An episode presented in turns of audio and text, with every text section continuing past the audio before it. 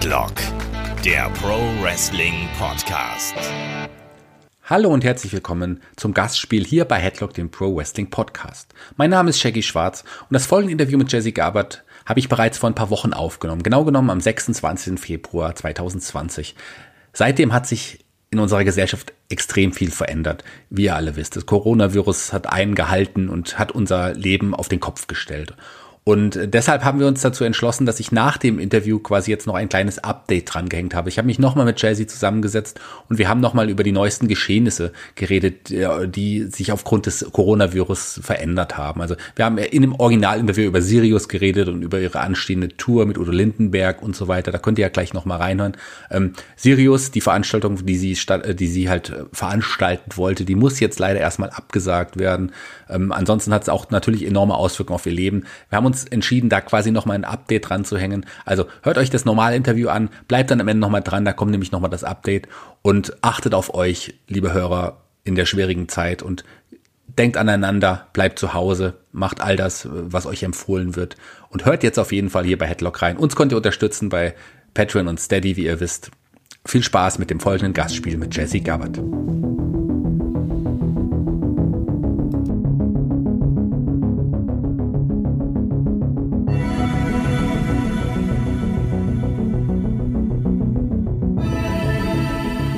Hallo und herzlich willkommen zur aktuellen Episode vom Gastspiel hier bei Headlock. Mein Name ist Shaggy Schwarz und heute habe ich einen ganz besonderen Gast, über den ich mich wirklich sehr, sehr freue. Lang hat es gedauert, bis ich sie endlich mal hier ans Mikrofon holen konnte und ähm, das sehr bekannter Name, würde ich mal sagen, gerade was hier die deutsche Wrestling-Szene angeht. Aber äh, ich sag mal so, herzlich willkommen, Jesse Gabert. Hallo hier bei Headlock. Hallo, danke, dass ich hier sein darf. Und was heißt dir, du hast lange gewartet? Ich habe mich doch sofort gemeldet. Du hast dich sofort gemeldet, habe ich mich lange ja nicht getraut, dich anzusprechen und zu fragen, ob du endlich mal hier, hier dazu musst. Endlich, äh, endlich bist du da. Nee, tatsächlich habe ich nicht lange gewartet. Ich habe dich angeschrieben und du hast sofort gesagt, hey, klar, geil, ich bin dabei. Ähm, das finde ich super nett von dir. Also das ist ähm, Bereicherung für uns und ich äh, hoffe, ähm, dir macht auch ein bisschen Spaß, mit mir heute zu talken. Wir werden so ein bisschen über deine Karriere äh, und sicherlich am Ende auch noch Sirius ansprechen, denn das ist dein neues großes Wrestling-Produkt, über das, ich, das mich sehr interessiert. Also da bin ich schon ganz gespannt. Aber fangen wir doch der Reihe an. Du bist ähm, relativ früh schon in Berührung mit dem Wrestling gekommen. Wann hast du das erste Mal dein Wrestling im Fernsehen gesehen? Das allererste Mal in Berührung bin ich mit Wrestling mit zehn Jahren gekommen. Ich habe da so ein goldenes Buch gefunden, das war so ein Schülerbuch. Ich weiß nicht, du müsstest sowas noch kennen, oder? Ich, Früher so Schülerbücher, so Hausaufgabenhefte und die gab's halt mit Wrestling. Genau, ich hatte tatsächlich auch einige von solchen, von solchen Schulbüchern oh, damals. Ich würde so gerne das so wieder haben, weißt du? Vielleicht hat ja noch jemand im Keller. Aber das war golden, daran kann ich mich erinnern. Und äh, ich kann mich nicht, mit zehn, also war es dann 92. und da habe ich das gefunden und dann habe ich halt Kogen gesehen und Macho Man und The Warrior und ich so, wow, was sind das für tolle Kerle. Und dann habe ich das im Fernsehen mir angeschaut und ich war echt hin und weg von der ersten Sekunde an. Ja, das sind diese Larger than Life Charaktere. Wenn man so das erste Mal in Berührung kommt, ich dachte auch, wow, als ich das erste Mal das gesehen habe, wow, was ist denn das? Das ist ja fantastisch. Das ist ja was, was sowas habe ich noch nie gesehen. Das ist ja auch was Besonderes, womit man früher einfach nicht in Berührung gekommen bist. Du hast da quasi die Hochzeit mitgemacht, Anfang der 90er. Oh ja, unbedingt. Ich meine, ich habe dann im Fernsehen habe ich immer ähm, Robocop geguckt, der war früher halt mein Held, ja. bevor ich Wrestling gefunden habe. Und dann habe ich tatsächlich gesehen, wie Robocop den Sting aus dem Käfig da rausgerissen hat. Und ich so, wow! Und da war halt mein Held von der Welt in der Welt. Und dann, ja, das hat alles zusammengepasst. Ja, super. Ich meine, das ist letzten Endes ja eine Trash-Szene, wenn man so will. Aber die solltet ihr euch anschauen, wenn ihr das noch nicht gesehen habt, wie Robocop Sting aus dem Käfig befreit. Die Tür einfach also aus den Angeln reißt. Nachhinein muss ich echt zugeben, ich habe mir das das im Nachhinein nochmal angeguckt. Ich so, wow, krass. Als Kind hast du das irgendwie viel geiler in Erinnerung gehabt. das ist richtig, wie so vieles, wenn man sich heute so die alten Sachen so ein bisschen anschaut. Aber hattest du dann, ich meine, Robocop war es ja wahrscheinlich nicht, aber hattest du einen anderen ersten Lieblingswrestler, jemanden, wo du sagtest, wow, das ist mein neues Idol? Also lange war es Ding. Also wo er noch blond war, habe ich ihn kennengelernt und dann, da, aber das war, hat, hat so perfekt mit meinen mit meinen Teenagerjahren zusammengepasst. Also das Ding, wo er halt blond war und dann wurde er ja irgendwie hintergangen und dann ist er ja zu diesem dunklen Ding geworden mit der Maske. Und ich konnte mich so identifizieren damit, weil ich halt auch im Leben gedacht habe und gefühlt habe, dass die Leute mich hintergehen und keine Freunde und wollte einfach nur alleine sein, wie er halt. und es hat irgendwie, konnte ich mich halt gut damit halt verbinden. Das Ding ist also, ist auch ein guter, guter Name für einen ersten Lieblingswrestler, muss ich sagen. Bei mir war es ja Brutus the Barber Beefcake, also Anfang der 90er. No also ich war, ich war klein und ich fand den cool mit der großen Schere und so und ich dachte, der ist aber super cool. Aber letzten Endes im Nachhinein betrachtet ist Ding natürlich, glaube ich, der größere Name und der bessere Wrestler als ein Brutus Beefcake. Kann man und so sagen. Und der viel coolere und der viel nettere. Ich habe den schon mal in echt kennengelernt und der war nicht so cool. Okay, so. Äh, ja, dann äh, verschweigen wir das doch mal mit, mit ja, Brutus Beefcake. Aber das Ding ist auf jeden Fall eine, eine gute erste Wahl. Wie, wie aber war dann schon der Wunsch, auch irgendwie Wrestlerin zu werden, dann von Anfang an da oder, oder wie ging es dann weiter? Nee, überhaupt nicht. Ich konnte mir das nicht mal ansatzweise vorstellen. Also ich wollte unbedingt immer Ringrichterin werden. Da war ich aber noch die kleine Jessie, weißt du, diese ganz kleine Schüchterne. Und dann habe ich immer geträumt, wie ich zwischen diesen riesen Männern stehe und denen sage, nein, du darfst das nicht. Ähm, aber ich bin ja dann in die Größe gewachsen. Ich bin jetzt dann auf 1,80 gekommen im Endeffekt. Und das ist für einen Ringrichter recht groß. Und ja, und dann mit 16 16, 17, ja mit 17 glaube ich, genau, habe ich das erste Mal so richtiges Frauenwrestling gesehen. Da habe ich Madusa gegen ähm, Bull Nakano gesehen, die waren in Erfurt. ich weiß gar nicht, vielleicht war ich 16, vielleicht war ich jünger, keine Ahnung. Aber das war mein erstes Frauenwrestling-Match, weil ich so live gesehen habe. Und da dachte ich so, wow. Aber ich konnte es mir nach wie vor nicht vorstellen, weil ich halt total unsportlich war. Ich habe in der Schule immer eine 6 gehabt, weil ich mich auch gar nicht getraut habe, in den Unterricht zu gehen. Und ja, ich war alles andere als sportlich. Und dann habe ich. Aha. Nee, sorry, erzähl weiter. Okay, und dann habe ich äh, zwei, 2000 war das genau, 2000 habe ich Blue Nikita und Wessner in Berlin live gesehen. Und dann, weil die waren ja so auch so körperlich so ein bisschen so wie ich halt, so zierlich und dünn waren die. Und bin ich tatsächlich zur Wrestling-Schule, äh, zur GWF gegangen und habe die halt gefragt, ob ich da mitmachen darf. Dann durfte ich erstmal nicht. Dann haben sie gesagt, nee, wir wollen dich hier nicht, keine Ahnung. Und ich habe mich halt da immer hab gebettelt, bitte, bitte. Ja, und dann bin ich dann echt dahin gegangen und habe kläglich versagt. Also mir hat alles wehgetan. Ich habe so Schmerzen gehabt und ja, also ich war nicht geeignet, muss man echt so zugeben. Man, ich war einfach nicht geeignet für diesen Sport. Aber weil es damals, vor acht, also 18 Jahre her, weil es da so Mangel an Frauen gab, weißt du, hat man halt an mir festgehalten und hat gesagt, komm, streng dich doch noch ein bisschen an. Und dann habe ich auch meinen ersten Auftritt gehabt, viel zu früh. Also ich kann mich erinnern, es war ein Three-Way-Dance, Blue Nikita, Wessner und ich. Und ich bin da in meinen komischen Gimmick rausgetanzt, habe einen Stuhl auf den Kopf bekommen, habe dann in der Ecke gelegen, bin wieder hochgekommen, habe einen zweiten Stuhl abbekommen und dann, das war mein erstes Match, weißt du. Also viel zu früh. Wie lange hat das gedauert von deinem ersten Mal, von deinem ersten Training bis, bis hin zu deinem ersten Auftritt? Aber gar nicht lange. Also ich kann mich erinnern, September 2000 hab, bin ich zum ersten Mal ins Training gegangen und im April 2001 habe ich mein Debüt gehabt. Also also sagen wir mal so, wenn ich, also ich war ja in Japan und habe mir ja da so die Mädels angeguckt, die halt Debüt haben. Und die haben vier, fünf Monate trainiert und dann haben sie richtig krasse Matches gemacht, viel bessere Matches wie manche, die hier schon fünf, sechs Jahre dabei sind. Das ist halt ein anderes, weißt du, ein anderes Denken, die werden halt irgendwie, irgendwie sind sie schon weiter, aber ich war einfach und gebe ich gerne zu, war halt ziemlich zurückgeblieben, so im Allen, in der Entwicklung, im Geistlichen und alles. Also ich war früher ein ganz anderer Mensch und definitiv nach, was war das, September bis April, ja, halbes Jahr war ich definitiv nicht ready, um in den Ring zu steigen. Du hast gerade angesprochen über dem komischen Gimmick. Wie, wie war denn dein Gimmick damals bei deinem Debütmatch? Ja, Ahmed und Mike haben mir so ein sexy Tänzer-Gimmick aufgedrückt. Äh, dann hieß ich Jazzy B. Das B sollte für bisexuell stehen, damit die Männer und die Frauen mich lieben. Und die haben gesagt, Sex sells, du musst halt hier mit deinem Arsch wackeln, weil du kannst ja noch nicht wresteln. Dann sollst du halt, weißt du, so mit Sex überzeugen. Ja, du hast gerade ja. die Chairs angesprochen, die ja quasi die Besitzer der GWF, die Chefs der GWF quasi, die haben genau. genau. Ähm, lass uns noch mal einen Schritt zurückgehen. Wie von deinem, wie, wie kam ihr über die Entscheidung überhaupt mit Wrestling zu trainieren? Hast du damals in Berlin gewohnt oder oder?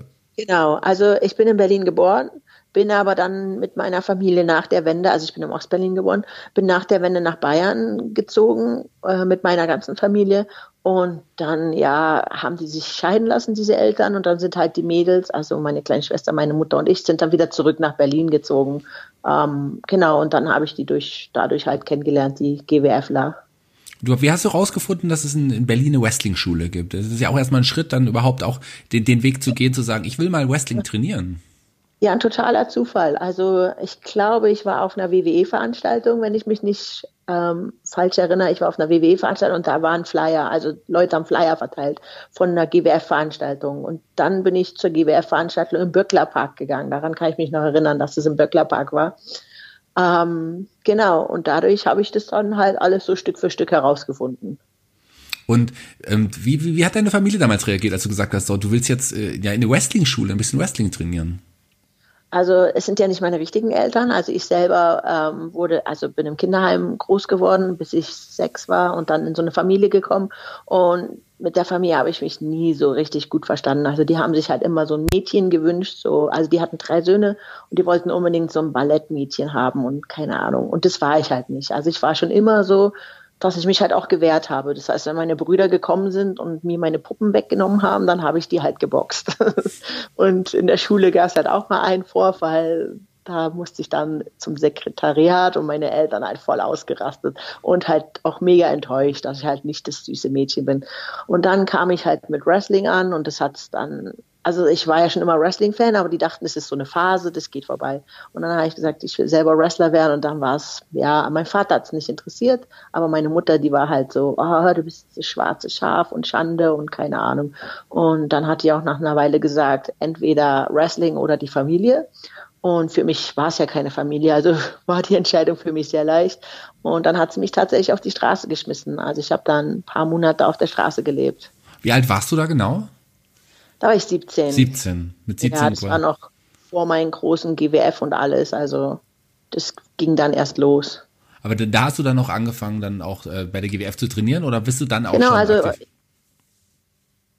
ich bin also e-, erst war ich halt obdachlos und dann ist was passiert und dann habe ich den Entschluss gefasst, ähm, ich habe nichts mehr zu verlieren in meinem Leben und dann bin ich halt zum Wrestling-Training gegangen, weil es für mich, weißt du, für mich gab es keine andere Wahl. Ich dachte, sowieso habe ich, bin ich schon der Verlierer im Leben, weißt du. Und dann habe ich gesagt, dann will ich wenigstens was machen, was mir Spaß macht. Und deswegen habe ich dann mit Wrestling angefangen. Was ich natürlich nicht wusste, dass es so krass schmerzhaft war. Also ich wirklich, ich musste nach dem Training, weil ich ja keine Kohle hatte. Ich habe ja überhaupt keinen Cent Geld gehabt. Ich konnte kaum Essen kaufen und den Bus konnte ich mir nicht leisten. Und dann bin ich halt immer eine Stunde zum Training gelaufen. Von Marzahn habe ich damals gewohnt. Marzahn nach Neukölln bin ich jedes Mal gelaufen und wieder zurück, eine Stunde lang. Och, und auf den Weg habe ich nur geheult, weil mir alles wehgetan hat und ich mir gedacht habe, lohnt sich das überhaupt? Was mache ich da eigentlich für einen Schmarrn? Aber hey, ich bin dran geblieben und mein Weg war ganz cool danach. Ganz cool, ist auf jeden Fall untertrieben. Ich, ich nehme jetzt schon mal vorweg, dass du auf jeden Fall ganz, ganz stolz auf das sein kannst, was du bisher wirklich erreicht hast. Also das würde ich gerne jetzt schon mal vorwegnehmen. Das ist mir ganz ja. wichtig. Ähm, Zeit auf der Straße, das war mir gar nicht bewusst. Das ist wahrscheinlich auch ziemlich, ziemlich hart und ziemlich schwierig gewesen. Oder wie als junges Mädchen dann wirklich in Berlin auf der Straße zu leben, ist sicherlich nicht einfach. Natürlich nicht. Also ich habe, also es wäre eine Möglichkeit gewesen für mich zum Beispiel zum Obdachlosenheim zu gehen. Aber ich, also ich war wirklich noch junges Mädchen. Ich war 17, 16, 17 in dem Dreh und ich habe mich so geschämt, weißt du, und, und alles war halt so schwer. Ich habe dann am Hauptbahnhof immer da auf der Bank da rumgehangen und es war kalt. Und ich habe mich so geschämt, zum Sozialamt zu gehen, weil ganz ehrlich, ich bin ja ein gesunder junger Mensch, weißt du, ich kann doch nicht zum Sozialamt gehen. Ich bin dann drei, vier Mal vor der Tür gestanden, aber habe mich einfach nicht getraut, da reinzugehen. Und das ist auch lustig. Auch viele Leute wissen gar nicht, ich habe eine abgeschlossene Ausbildung. Und ich bin halt dann irgendwann, weil es einfach nicht weiterging, zum Sozialamt gegangen und saß dann da und da war dieser Riesentyp, also so war in Erinnerung, vielleicht war er auch ganz klein, aber in Erinnerung war er halt riesig und belehrt mich, ja, der muss so und so machen keine Ahnung und hat mich gar nicht sprechen lassen. Und irgendwann ist er fertig. Ich gucke ihn an und dann sage ich, aber ich habe eine Ausbildung, ich bin Kauffrau im Einzelhandel. Dann springt der Typ auf, sagt so, oh mein Gott, das ist wundervoll, drückt mich ganz fest und hat mir alles gegeben. Er hat mir eine Wohnung besorgt, er hat mir eine Matratze besorgt. Also ich habe dann wirklich meine erste Wohnung dadurch bekommen. Und die war dann da in Kreuzberg am Hermannplatz. Mhm. Es war auch eine grauenhafte Wohnung. Die Tür ging nicht richtig zu. Das Wasser ist übergelaufen beim Duschen. Die Heizung hat nicht funktioniert. Also es war ein absoluter Horror. Und es war auch eine sehr, sehr schwere Zeit. Also ich habe dann oh Gott, ich weiß gar nicht, ob das hier in so einen Wrestling-Podcast reinpasst, aber ich habe dann halt auch mehrfach versucht, mich halt umzubringen, weil du musst einfach sehen, du bist ein junger Mensch, weißt du, mit 17, 18, du hast überhaupt keine Perspektive. Ich habe dann halt Wrestling auch angefangen und die haben das auch ein bisschen so mitgekriegt, weißt du, weil ich habe, wenn ich zum Beispiel wieder einen Versuch gemacht habe, habe ich halt versucht, meine Arme aufzuschneiden und dann habe ich halt beim Training dann halt einen Verband rumgetragen, weißt du, weil kannst ja nicht so offen präsentieren.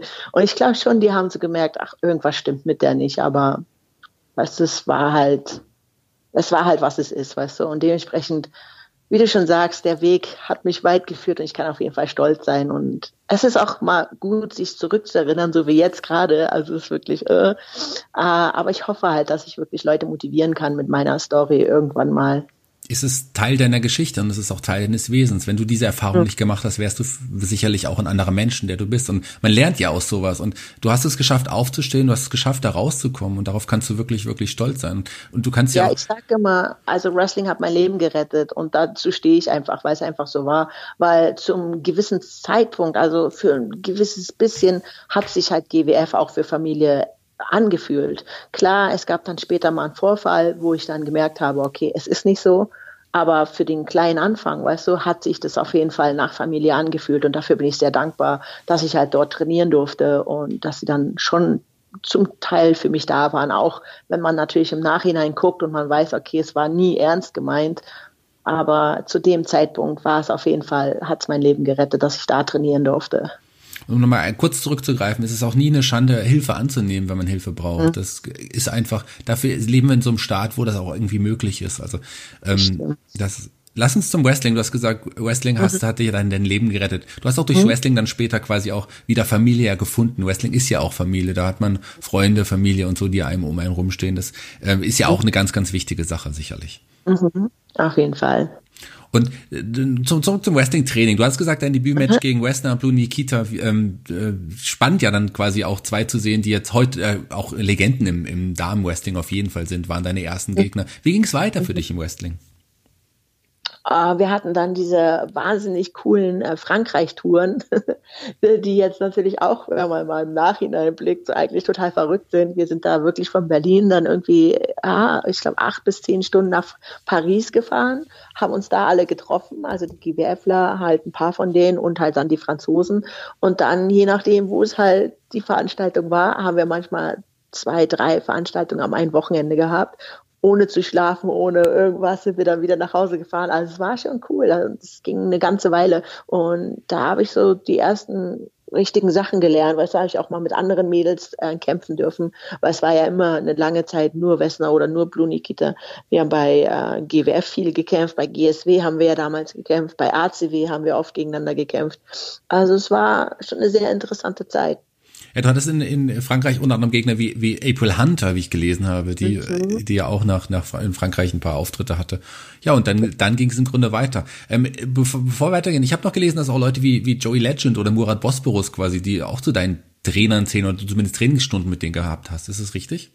Ja, es war halt so, es war, glaube ich, 2008, da war bei der GSW, da war wieder so ein Kampf mit Wessner und Blue Nikita und da ist halt ein schlimmer Vorfall gewesen und zwar ist Wessner aufs dritte Seil gegangen und ich war also die Jungs sind der Meinung, dass ich zu nah dran war. Ich denke einfach, sie ist zu hart runtergekommen, egal wer Schuld hatte, es ist halt passiert.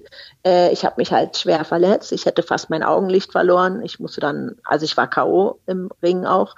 Ähm, ich musste dann auch ins Krankenhaus. Mein Auge musste gelasert werden. Und da war halt niemand von der sogenannten Familie da, weißt du. Also das war für mich der krasseste Bruch irgendwie so. Ich dachte immer, ich kann auf die Leute mich vertrauen, weißt du, aber mir wurden dann halt Vorwürfe gemacht und keine Ahnung und keiner war halt für mich da und sowieso, ich hatte ja keine Familie, dann war ich sowieso alleine und dann saß ich halt im Krankenhaus und ich wusste nicht mal, wie ich nach Hause komme, weil die Ärzte haben gesagt, dass ich nicht alleine nach Hause darf, weil ich halt diese Augen, ja, Operation gerade hinter mir hatte und ich habe mich so verloren gefühlt, also es war wirklich extrem. Und dann habe ich halt äh, auf derselben Veranstaltung bei der GSW äh, war Murat Bosporus und der hatte genau dieselbe Augenverletzung. Und da bin ich zum ersten Mal mit ihm halt in Kontakt gekommen. Und damals gab es halt diese verrückte Regel von der GWF, dass man nicht mit seinen Coworkern reden darf. Man darf halt nicht mit den anderen Jungs so irgendwie reden. Ähm, aber ich habe mich nicht dran gehalten. und dann habe ich halt mit Murat ein bisschen gequatscht. Und ja, und dann sind wir halt früher oder später dann ein Paar geworden. Und das hat der GWF halt gar nicht gefallen und ich habe gesagt, ja, ich will halt nicht weiter bei euch trainieren und bin halt dann von Berlin nach München gegangen, da wo halt Murat gewohnt hat. Und dadurch ist dann auch alles irgendwie kaputt gegangen, äh, Streit kam und dadurch kam dann auch das Gimmickwechsel. Die haben dann gesagt, du darfst dich nicht mehr Jazzy B nennen, was ich sowieso nicht wollte. Das Gimmick hat mir ja noch nie gefallen. Und dann ist auch dann halt die Alpha Female entstanden. Du hast gerade gesprochen, es kam relativ schnell zum Gimmick Alpha Female, zu dem Namen. Wie bist du darauf gekommen?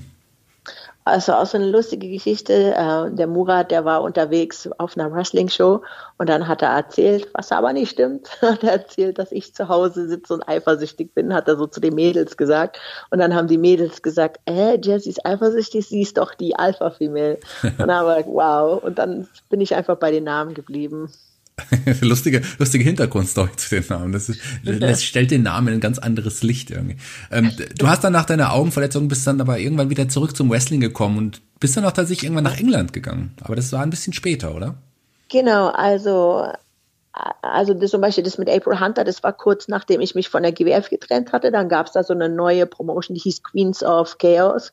Und da habe ich dann April Hunter kennengelernt und ich hatte zwei Matches mit ihr. Und ich kann dir sagen, und das hört sich total verrückt an, aber in den zwei Matches habe ich mehr gelernt als in den fünf Jahren, wo ich halt mit GWF da unterwegs war. Klar, bei GWF habe ich die ganzen Grundlagen gelernt. Ich habe Bumpen gelernt, ich habe Body Slam und was nicht alles gelernt. Aber so richtig, wie man Match zusammenstellt, wie man Psychologie macht und das Ganze, das muss ich ehrlich der April Hunter zugestehen. Also wenn sie mir damals nicht dieses Match, ich hatte ja irgendwie ein 30 Minuten Match mit ihr und es war so lehrreich und ich war ihr so dankbar und sie hat mich dann auch ein bisschen halt unter die Arme gegriffen und dann haben wir viele E-Mails getauscht.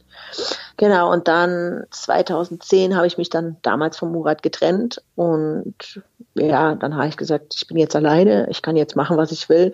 Dann habe ich meine Sachen gepackt, weil ich ja sowieso ausziehen musste. habe ich meine Sachen gepackt und bin nach London gegangen. Ja, Pro Wrestling Eve war quasi eines der, der Standpunkte, der Standorte da, wo du dann auch angetreten bist. Wie war so die Erfahrung in England? Oh, Pro Wrestling Eve, also die sind dafür verantwortlich, dass ich wirklich meinen Durchbruch hatte. Also die haben mich so gepusht und die haben auch meinen Namen wieder reingewaschen. Also mein Name hat immer auch natürlich durch die GWF immer so einen schlechten Ruf gehabt. Ich wäre unzuverlässig, ich wäre, keine Ahnung, gefährlich im Ring, ich wäre zickig und arrogant, halt diese ganzen blöden Sachen, weißt du. Ähm, und das hat sich natürlich rumgesprochen und dann wollten auch viele Leute nicht mehr mit mir arbeiten, weil sie halt lieber mit der GWF gearbeitet haben. Und dann habe ich halt echt eine schwere Zeit gehabt und ähm, Dan Reed, der ähm, Besitzer von Pro Wrestling Eve, er hat auch gesagt, er hat so viele schlechte Sachen über mich gehört und eigentlich wollte er mich gar nicht buchen, aber er hat gesagt, es kann doch nicht sein, dass ein Mensch echt so mies ist. und dann hat er mich gebucht und er hat dann halt das Gegenteil gesehen. Ich, hab, ich war total freundlich zu allen, was ich halt einfach auch bin. Ich habe nach der Show mitgeholfen aufzuräumen, während alle anderen ins Hotel abgehauen sind, weißt du. Und so Sachen halt. Ich habe auch zugehört, wenn er gesagt hat, kannst du das bitte machen? Dann habe ich gesagt, ja, auf jeden Fall. Weißt du, und so bin ich halt dann einer seiner Lieblingswrestler geworden und alle wollten auch gegen mich kämpfen, weil sie gemerkt haben, dass ich total cool und in Ordnung bin. Und so ist halt dann wirklich meine Karriere hat dann einen Start bekommen. Und ähm, durch Pro Wrestling Eve, weil die ja mit Japan eng zusammenarbeiten, habe ich dann meinen Schritt nach Japan machen können. Ja, du hast gerade angesprochen. Ähm, in England, also bei IFAS bist du jetzt ja nochmal auf Hikaru Shida unter anderem getroffen. Das, äh, mhm, genau. das gilt ja auch eine, als eine der besten Wrestlerinnen überhaupt. Und dann mhm. kam 2012 ja dein Debüt in Japan, wie, wie bei Stardom. Genau. Ja, ach, das war auch so. Ich weiß nicht, ob du die, kennst du die Dokumentation Gea Girls? Ähm, ich kann, ich glaube, dass ich das noch nicht gesehen habe musst du dir unbedingt anschauen. Ist zwar jetzt mega uralt und ist auch richtig schlechte Qualität, aber es lohnt sich nach wie vor anzusehen. Da siehst du zum Beispiel eine junge Maiko Satomura, wie sie ihre ersten Schritte im Wrestling macht. Und da ging es halt darum, dass ein, also es, es wurde ein junges Mädchen ähm, dokumentiert, die halt zum Wrestling gegangen ist und die musste dann in ein Dojo schlafen, durfte keinen Kontakt zur Familie haben und musste wirklich die ganze Drecksarbeit machen und musste sich jedes Mal bedanken, wenn sie eine richtig fiese Aktion abbekommen hat. Und wenn sie geweint hat, musste sie sich hunderttausend Mal entschuldigen. Und da war zum Beispiel der Vorfall, und es war auch Maiko Satomura, die dieses Mädchen so richtig krass getropkickt hat ins Gesicht. Und das Mädchen ist total blutend gewesen und musste sich dafür entschuldigen, dass sie jetzt blutet und dass sie eine Schande ist. Und ich gucke das und ich denke mir, oh mein Gott. Und ich wollte niemals, und ich sage, ich wollte niemals nach Japan gehen. Und dann fragen die mich, willst du kommen? Und ich so, nein, auf gar keinen Fall. Aber ich habe natürlich zugesagt, weil ich brauche ja die, ich brauchte die Kohle und ich wollte natürlich auch die Erfahrung sammeln. Ja, du hast da wahrscheinlich wahnsinnige Erfahrungen auch sammeln können, gerade so die eine Zeit in Japan. Du warst ja mehrere Jahre dann auch aktiv und auch relativ erfolgreich. Also ich habe so Angst gehabt. Ich habe so Angst gehabt. Ich bin dann dahin geflogen und das war auch so, das ist so meine Masche. Also ich gehe immer professionell gekleidet zur Show, weil erstens ist für mich jede Show was Besonderes. Der Promoter strengt sich so an und dem will ich bieten und zeigen, hey, ich komme hier nicht in Jeanshose und mir ist nicht deine Schuhe egal, sondern hey, ich komme hier im Anzug oder halt in schönem Kleid und will dir damit auch zeigen, hey, weißt du, ich gebe mir auch Mühe, weil du dir Mühe gibst. Und so habe ich es halt in Japan auch gemacht. Ähm, ich bin halt mit High Heels dahin gegangen, keine Ahnung, und komme halt dann am Flughafen an und dann sehe ich halt den Promoter und seinen Übersetzer und die sind dann auf einmal total aufgeregt und die unterhalten sich ganz wild miteinander und dann fragt mich der Übersetzer, ob ich einen 30-Minuten-Kampf machen könnte. Und in meinem Kopf nur so Sirene, nein. Äh, aber ich habe natürlich ja gesagt. Und da musste ich in Osaka gegen Nanae Takahashi, die Championess, die seit zwei Jahren unbesiegt ist, kämpfen. Oh, du hast keine Ahnung, das war so hart und so schmerzhaft und sehr lehrreich auch. Also es war der absolute Wahnsinn. Und nach meinem Kampf, ich sah aus, das kannst du dir gar nicht vorstellen. Nach meinem Kampf haben die dann zu mir gesagt, ich habe den Test bestanden. Ich weiß bis heute nicht, was es für ein Test war, aber ich habe ihn bestanden. Und dann wurde ich tatsächlich eingeladen, ähm, also langfristig da zu bleiben. Aber ich habe dann erstmal nur drei Monate angenommen, weil ich es mir auch einfach nicht zugetraut habe, muss ich auch sagen. Weil ich habe das Training gesehen und die haben sich im Training genauso hart geschlagen wie bei den Kämpfen selber. Und dann dachte ich, boah, wie soll ich denn das überleben? Ähm, aber dann habe ich erst zwei Wochen gemacht, dann drei Monate und dann tatsächlich war ich für mehrere Jahre da. Wie war das für dich, diese Umstellung, dann plötzlich in einem ganz anderen fremden Land mit einer anderen Kultur zu leben und, und, und, und auch zu arbeiten? Das ist so eine bestimmte wahnsinnige Erfahrung, wahnsinnige Erfahrung gewesen, oder nicht? Also am Anfang war es natürlich alles total aufregend, auch gewöhnungsbedürftig. Zum Beispiel, die haben ja auf dem Boden geschlafen, die haben ja nicht so wie wir Betten. Das war schon sehr gewöhnungsbedürftig. Aber ich habe das Essen geliebt. Ich bin ja auch so ein sehr spiritueller Mensch und das habe ich total geliebt, die ganzen Tempel, die da waren. Ähm, aber ich habe auch die Art und Weise von Wrestling geliebt. Ich meine, ich liebe eigentlich mehr so das Show-Wrestling, so Hulk Hogan und Macho Man, weißt du, so over the top. Und das haben die ja da drüben nicht. Also mittlerweile schon, aber früher, also wo ich halt 2012 rübergegangen bin, da zählt halt wirklich nur der Sport. Und das war halt für mich auf jeden Fall eine sehr krasse Herausforderung. Du hast da aber auch so ein bisschen eine neue Familie irgendwie, haben Sie ja vorhin schon angesprochen, so kennengelernt, äh, die, die, die Sie aufgenommen haben. Erzähl doch mal was darüber. Ja, also Masahiro Chono ist ja ein sehr berühmter Wrestler. Ähm, der hatte eines Tages hat er nach mir verlangt irgendwie auf so eine Pressekonferenz. Und da sind wir zu ihm in den Laden Aristres hat er so einen Laden in Japan in Tokio. Und da waren richtig viele Presseleute. Und es war richtig wie sagt man so total hochoffiziell und alle total schüchtern. Mein Boss, ähm, Rossi Ogawa, ist sogar mitgekommen und alle so super förmlich und ich habe kein Wort verstanden und ich dachte, wow, krass, was geht denn hier ab? Was hier voll die Legende, alle sterben für den Mann, was? Und dann sind die dann irgendwann raus, alle Kameraleute, alle Presseleute und dann kam da so eine blonde, große Frau um die Ecke und hat mit mir Deutsch geredet, sagte, hi Jesse, schön, dass du da bist, oh, ich wollte dich schon immer kennenlernen. Wirklich sowieso Maschinengewehr hat sie auf mich eingeredet und das war war halt die Frau oder ist noch die Frau von Masahiro Chono. Und wir haben uns so toll verstanden und die haben mich jetzt in ihre Familie aufgenommen. Ich bin denen ihre adoptierte Tochter sozusagen. Wir, die waren jetzt zu Weihnachten wieder da und zu Silvester und ich fliege jetzt hoffentlich, wenn das blöde Virus uns nicht äh, Strich durch die Rechnung macht, fliege ich vor meiner Show in April auch nochmal ähm, nach Japan. Und ja, wir ver verbringen halt, also versuchen mindestens zweimal im Jahr uns zu treffen, weil ja, Tochter, Mama. Also wir haben uns gefunden. Sehr schön, das hört sich doch wunderbar an. Da schließt sich doch auch der Kreis wieder. Dann hast du jetzt wirklich auch eine Familie. Das ist doch schön. Und gerade in so einem, in so einem Land, das dir ja auch liegt. Ich meine, das ist ja, du liebst ja Japan auch. Ich meine, wenn du nicht in Deutschland leben würdest, würdest du, glaube ich, in Japan leben. Habe ich recht? Absolut. Ich habe auch die Liebe meines Lebens in Japan kennengelernt. Also wirklich, das war so krass. Und ich habe auch MMA in Japan gelernt. Also wirklich die ganzen tollen Sachen halt da gemacht. Und das Einzige, was mir ein bisschen abging, ähm, ist die körperliche Nähe, weil die umarmen sich ja nicht mal, die geben sich nicht mal die Hand. Und das hat mich schon sehr gefehlt. Aber alles andere war halt wirklich, wow, perfekt einfach.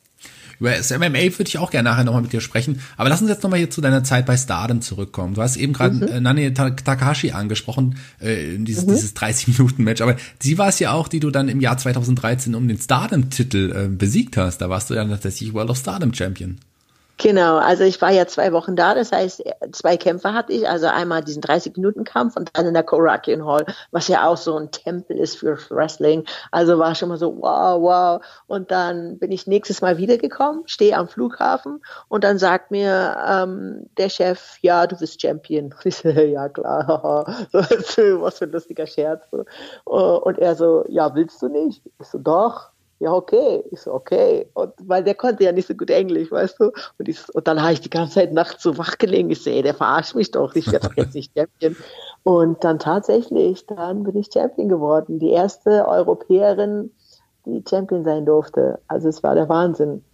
Ja, das glaube ich, ein tolles Gefühl dann auch so. Und, und, äh, aber ich habe es mir auch echt verdient, weil ganz ehrlich, im ersten Kampf habe ich ähm, mir einen Trommelfellbruch zugezogen. Im zweiten Kampf haben die mich auch richtig hart erwischt. Bei dem Kampf selber, ach, das war auch so eine Geschichte.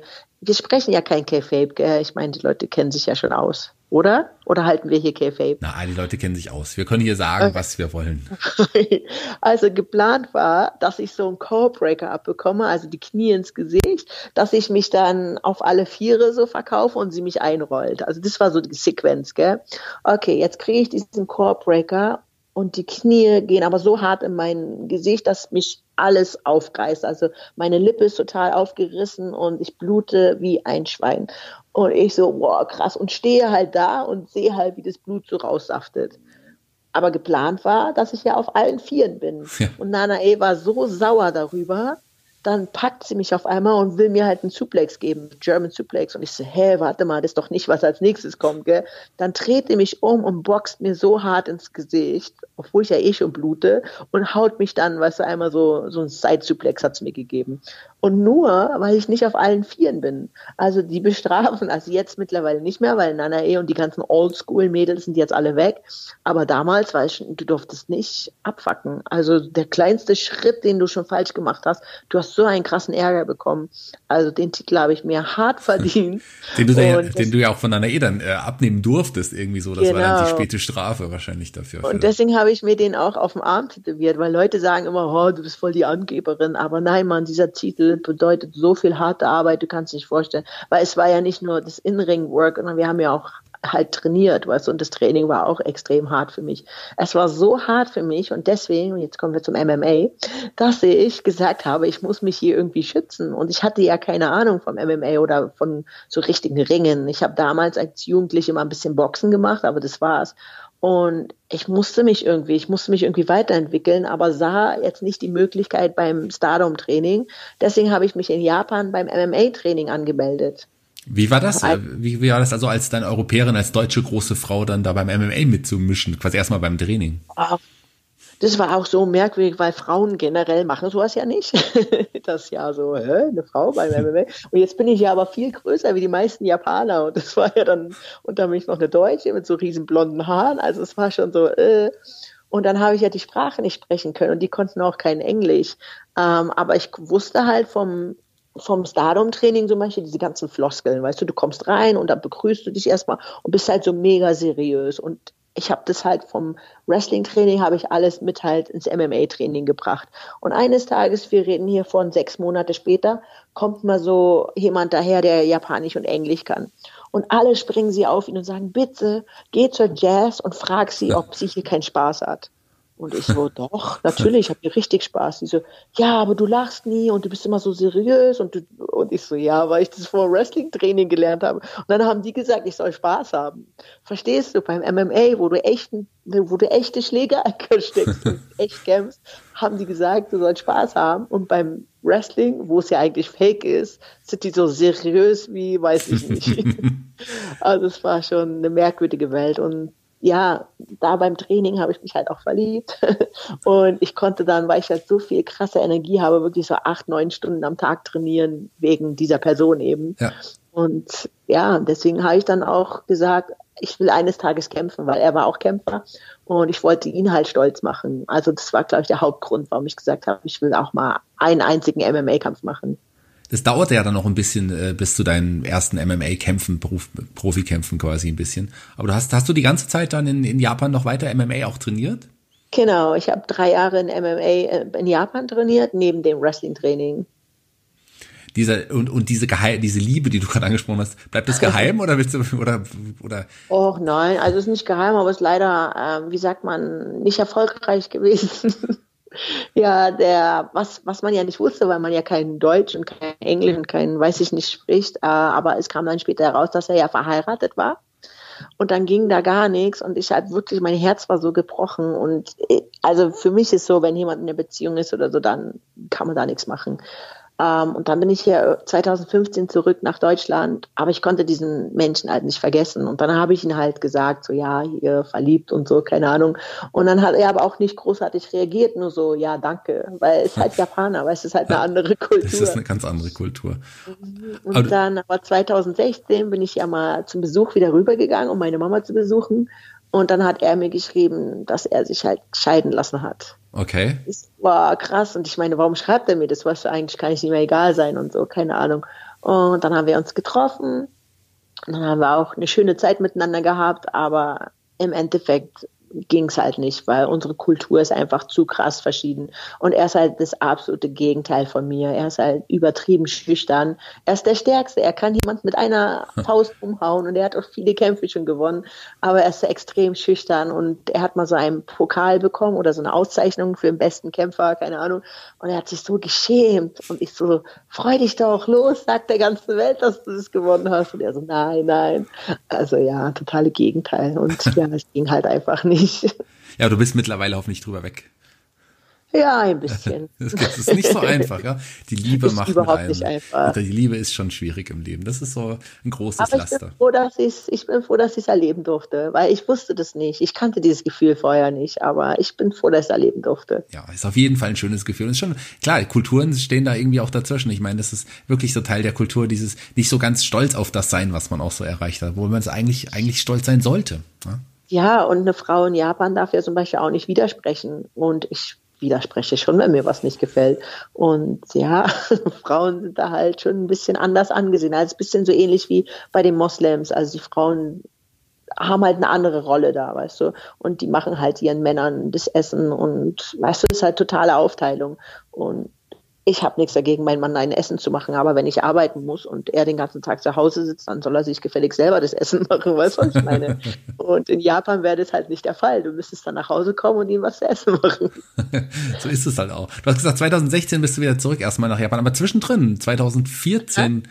2014 ging es ja auch nach Amerika, also beziehungsweise fing es erstmal in England an. TNA hat ange angeklopft an die Tür. Genau, ja, da habe ich eine kleine, ja, wie sagt man, Fehde gehabt, habe ich so ein Bodyguard-Image gehabt mit Chris Sabin.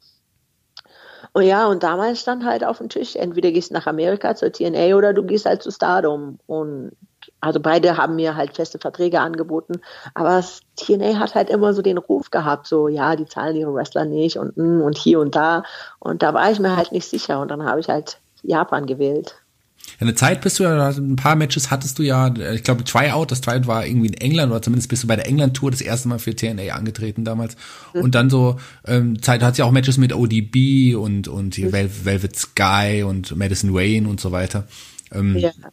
Wie, wie, wie, wie war die Zeit da, die kurze Zeit? Aber wie war das spannend, dann auch mal so bei, bei TNA, bei der amerikanischen Liga hinter die Kulissen zu blicken? Ja, unbedingt. Also das war zum Beispiel auch total faszinierend. In, in Japan wollen die, dass du sie so hart wie möglich schlägst, umso härter, umso geiler und keine Ahnung. Und dann habe ich eine Velvet Sky gehabt, die nicht mal wollte, dass ich sie berühre. Also nicht mal mit meinem kleinen Finger durfte ich sie berühren. Also das war echt eine Riesenumstellung. Oder ich hatte auch mit ODB ein Match und sie hat mich schon ordentlich gestifft. Also sie hat mich viel härter geschlagen wie die Japaner und dann dachte ich mir so, wow. Und dann haben wir uns halt ein bisschen hin und her gestiftet. Und ich glaube, die mag mich nicht so sehr. Ja, das kann man gar nicht verstehen, dass man dich nicht mag, ganz ehrlich. Oh. ähm, ja, du hast dich dann gegen TNA und für Stardom entschieden, bist dann zurück.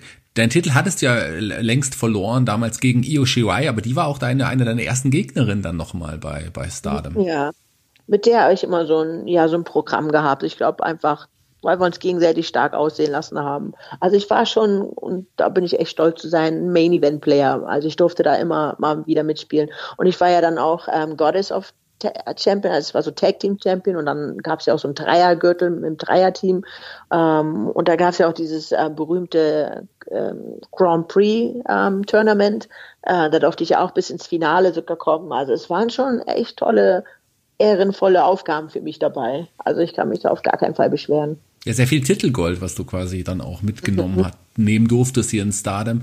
Ähm, ja, dann war irgendwann aber auch die Zeit bei Stardom vorbei.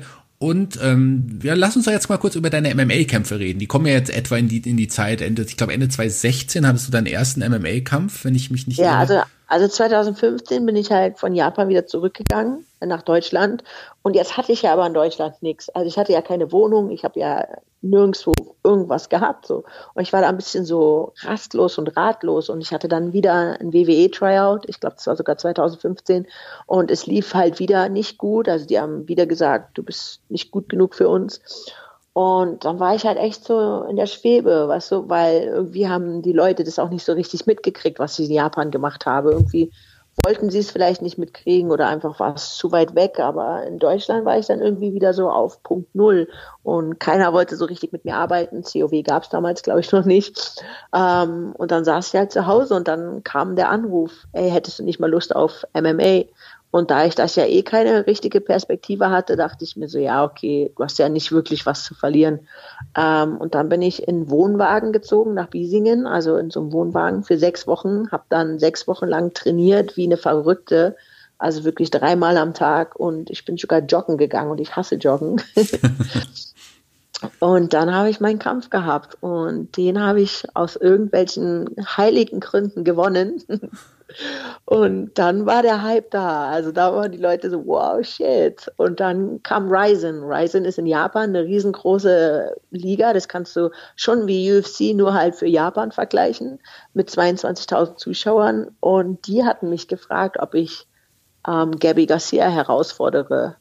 Und ich habe mir dabei überhaupt nichts gedacht. Ich hätte nie gedacht, dass es so große Wellen schlagen könnte, wie es dann im Endeffekt passiert ist. Ich dachte mir nur rüber, ich kassiere die Kohle und es war nicht wenig. ich kassiere die Kohle, gehe dahin, mache eine kleine Show, sag ihr, sie kann mich mal und gehe nach Hause. naja, sie war sehr sauer, sagen wir mal so. Ja, aber wie war das in Japan dann, so einen MMA-Kampf zu haben? Da sind wir jetzt schon in 2017 mittlerweile. Genau, ja, erstmal sind wir ja bei der Herausforderung. Ja. Ich glaube, genau, das war das war Silvester 2017, erinnere ich mich auch noch ganz gut. Ich komme halt da an und die haben gesagt, hier mach mal einen hier auf dicke Hose und dann haben die mich ringside gesetzt, also nicht bei dem Publikum, sondern echt noch davor. Und da war zum Beispiel so ein Kampf, boah, das werde ich nie vergessen, sein Gesicht, der wurde irgendwie richtig übelst verprügelt und dann wurde dann so ein Griff genommen und seine Zunge hat sich zwischen seinen Zähnen verklemmt und dann ist die geplatzt und ich habe das ganze Blut bei mir gehabt und habe halt seine Augen gesehen, wie er so, weißt du, K.O. gegangen ist. Es war echt eklig, da habe ich echt ein bisschen Angst gehabt. Und dann hat ja Gabby Garcia gegen diese Oma gekämpft, die Oma, die auch mal Pro-Wrestlerin war, Kandori-san. Ja. Ähm, und das war einfach fürchterlich. Also es war echt eine Schande, das mit anzusehen. Äh, und dann bin ich in den Ring gehüpft, habe dann auf Japanisch gesagt, hi hier, Stardom Champion, Jazzy. Und dann habe ich halt diese berühmten Sätze gesprochen. Ich, Jazzy Gaba, werde dir in den Arsch treten. Und lustigerweise war nicht nur Gabby Garcia, sondern auch Chris Cyborg im Ring. Also ich weiß nicht, was ich mir dabei gedacht habe. und, und, das Witzige, was viele Leute gar nicht wissen, also ich hatte ja keine Umkleidekabine. Wie gesagt, ich saß den ganzen Abend nur da vorne. Und dann hat irgendwann irgendein Japaner zu mir gesagt, hey Jazz, du musst jetzt hier aus dem Ring gehen, weil sonst keine Ahnung, was die dann noch macht. Und dann habe ich erst gesagt, nee, nee, ich gehe nicht, weil wenn ich als erstes gehe, sehe ich ja aus wie so ein Weichei, weißt du? Und er so, doch, doch, du musst jetzt gehen. Und dann hat mich der eine Japaner bis zum Vorhang gebracht aber nur bis zum Vorhang, also nicht weiter. Und dann dachte ich mir so, ey, warte mal, in einer Minute oder so kommt Gabby Garcia hier hinter dem Vorhang und verprügelt mich backstage oder was. Und dann nicht einfach, habe ich irgendwo geklopft und bin dann in die Umkleide rein und habe mich da versteckt. die Geschichte kannte ich ja. noch gar nicht. Äh, das war so witzig. Und dann haben die auch, weil die konnten das ja Backstage, die haben ja Fernseher gehabt, die sagen so, was, wie du versteckst dich jetzt hier? Aber du hast doch gerade gesagt, du würdest dir nachtreten. Ich so, ja, aber ich muss erst mal trainieren.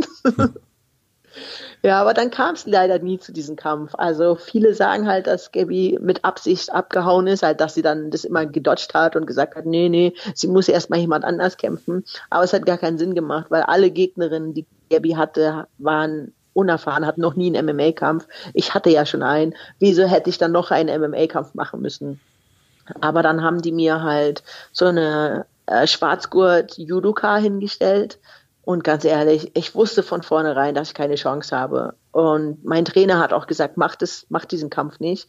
Aber die Kohle war einfach zu krass verlockend. Es war so viel Geld. Und ich dachte mir, guck mal, es werden 22.000 Leute werden mich sehen.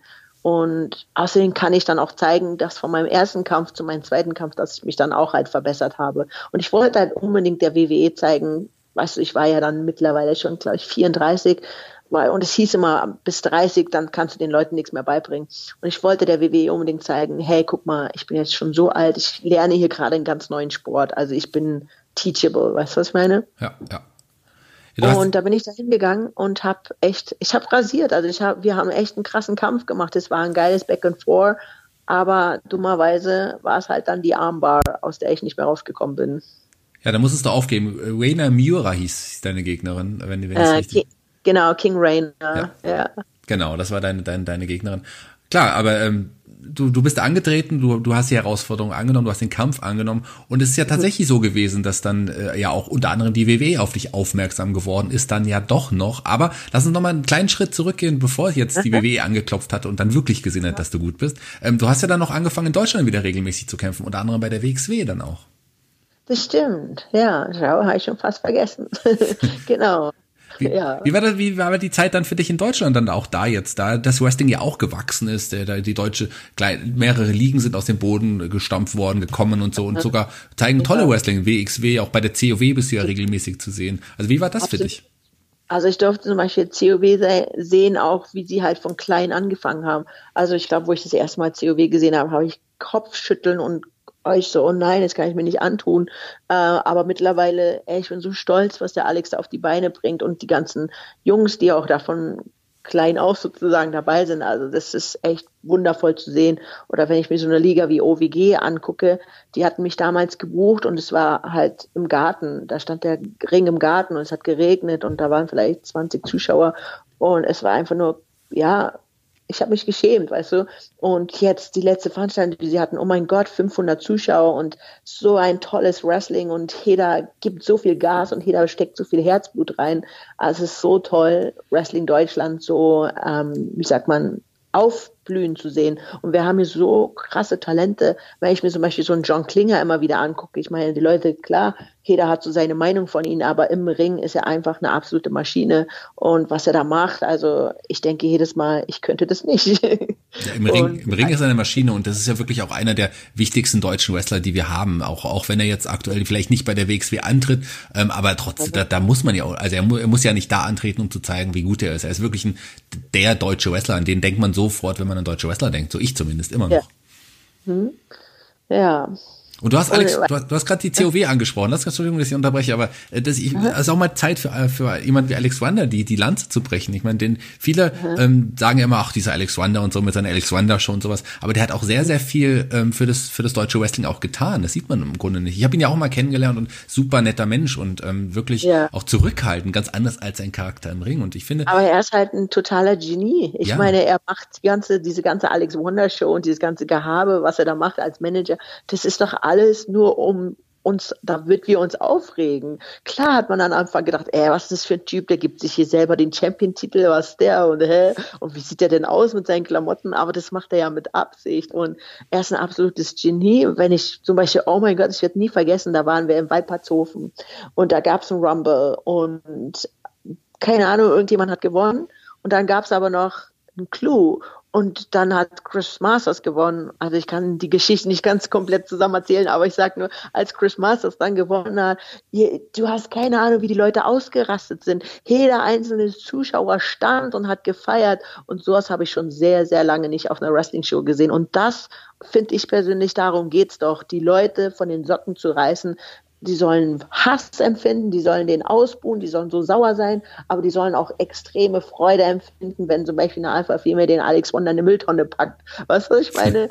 Und darum, dafür, darum geht's doch Wrestling. Ich weiß doch selber, wie ich als Kind, ich habe geweint, als Hulk Hogan den Giant da vom Hochhaus runtergeschmissen hat. Klar, im Endeffekt war es ja Schwachsinn und der ist ja gar nicht da runtergefallen, aber das, es ist doch geil, aus dieser normalen Welt rausgezogen zu werden mit diesen mit diesem Genialismus, der zum Beispiel diesen, der Alex Wonder hat, um zu wissen, hey, das kommt bei den Leuten an und das halt weniger ja, keine Ahnung. Ich, ich liebe Alex. Hi Alex.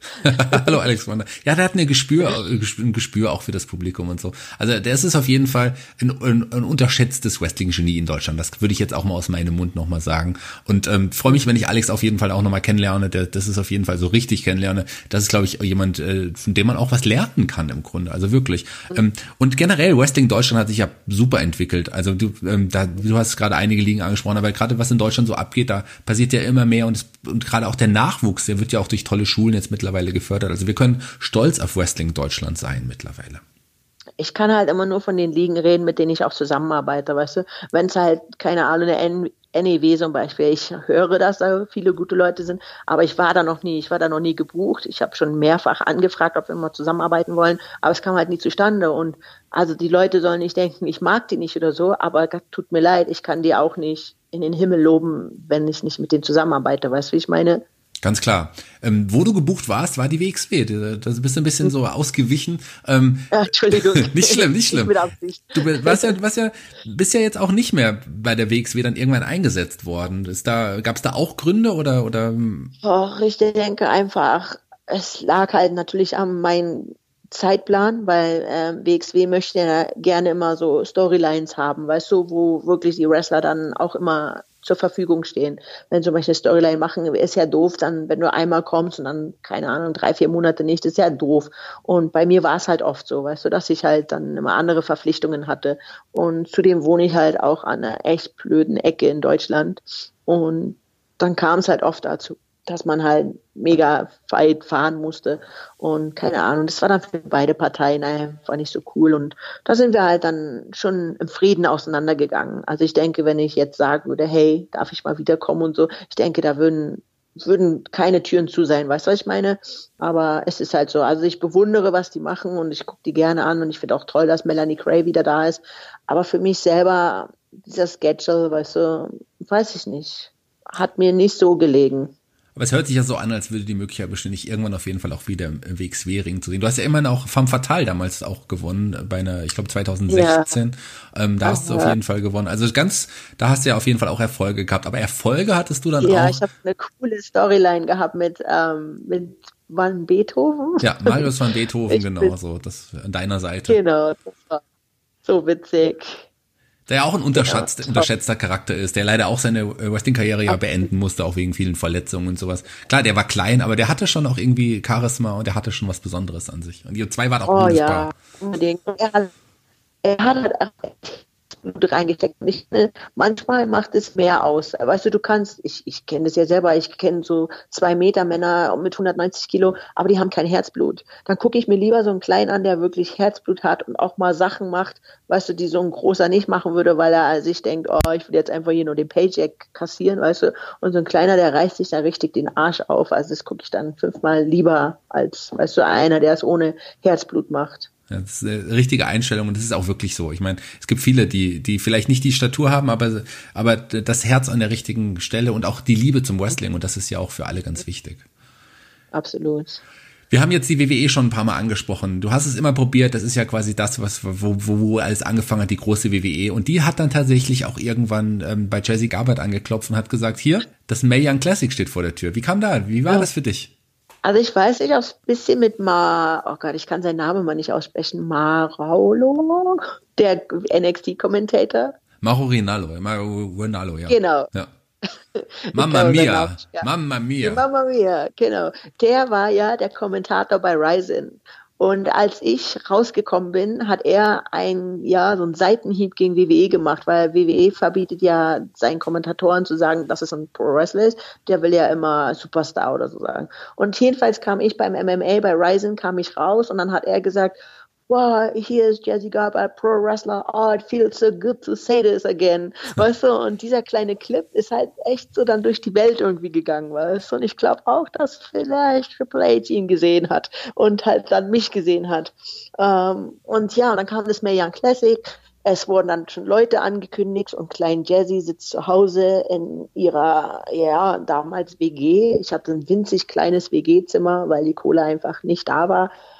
Und ich saß da und habe mir halt die News angeguckt und dachte, ach man, hey, das wäre zu cool gewesen. Wieso kann ich nicht dabei sein? Und dann zwei Wochen vorher, bevor es halt losging, hat man mich angerufen, hat gemeint, ob ich denn Interesse hätte, ob ich irgendwelche Verträge hatte, ob ich da irgendwie gebunden bin. Ähm, und es wäre ja kein Versprechen, nur so eine Anfrage. Und ich so, okay, cool. ähm, und dann saß ich tatsächlich fünf Tage später im Flieger nach Amerika, äh, musste so ein zehntägiges Camp mitmachen, was übertrieben hart war. Also sowas habe ich schon lange nicht mehr miterlebt. ähm, aber Gott sei Dank war ich ja fit, weil ich ja noch frisch im MMA-Training MMA drin war. Deswegen konnte ich das konditionell überleben. Also heute würde ich es nicht mehr überleben, das weiß ich. Und ja, und dann kam das Match, genau, Abby Lee gegen mich. Und Abby Lee war einfach auch eine richtig coole Socke und ich habe einfach eine gute Chemie mit ihr gehabt.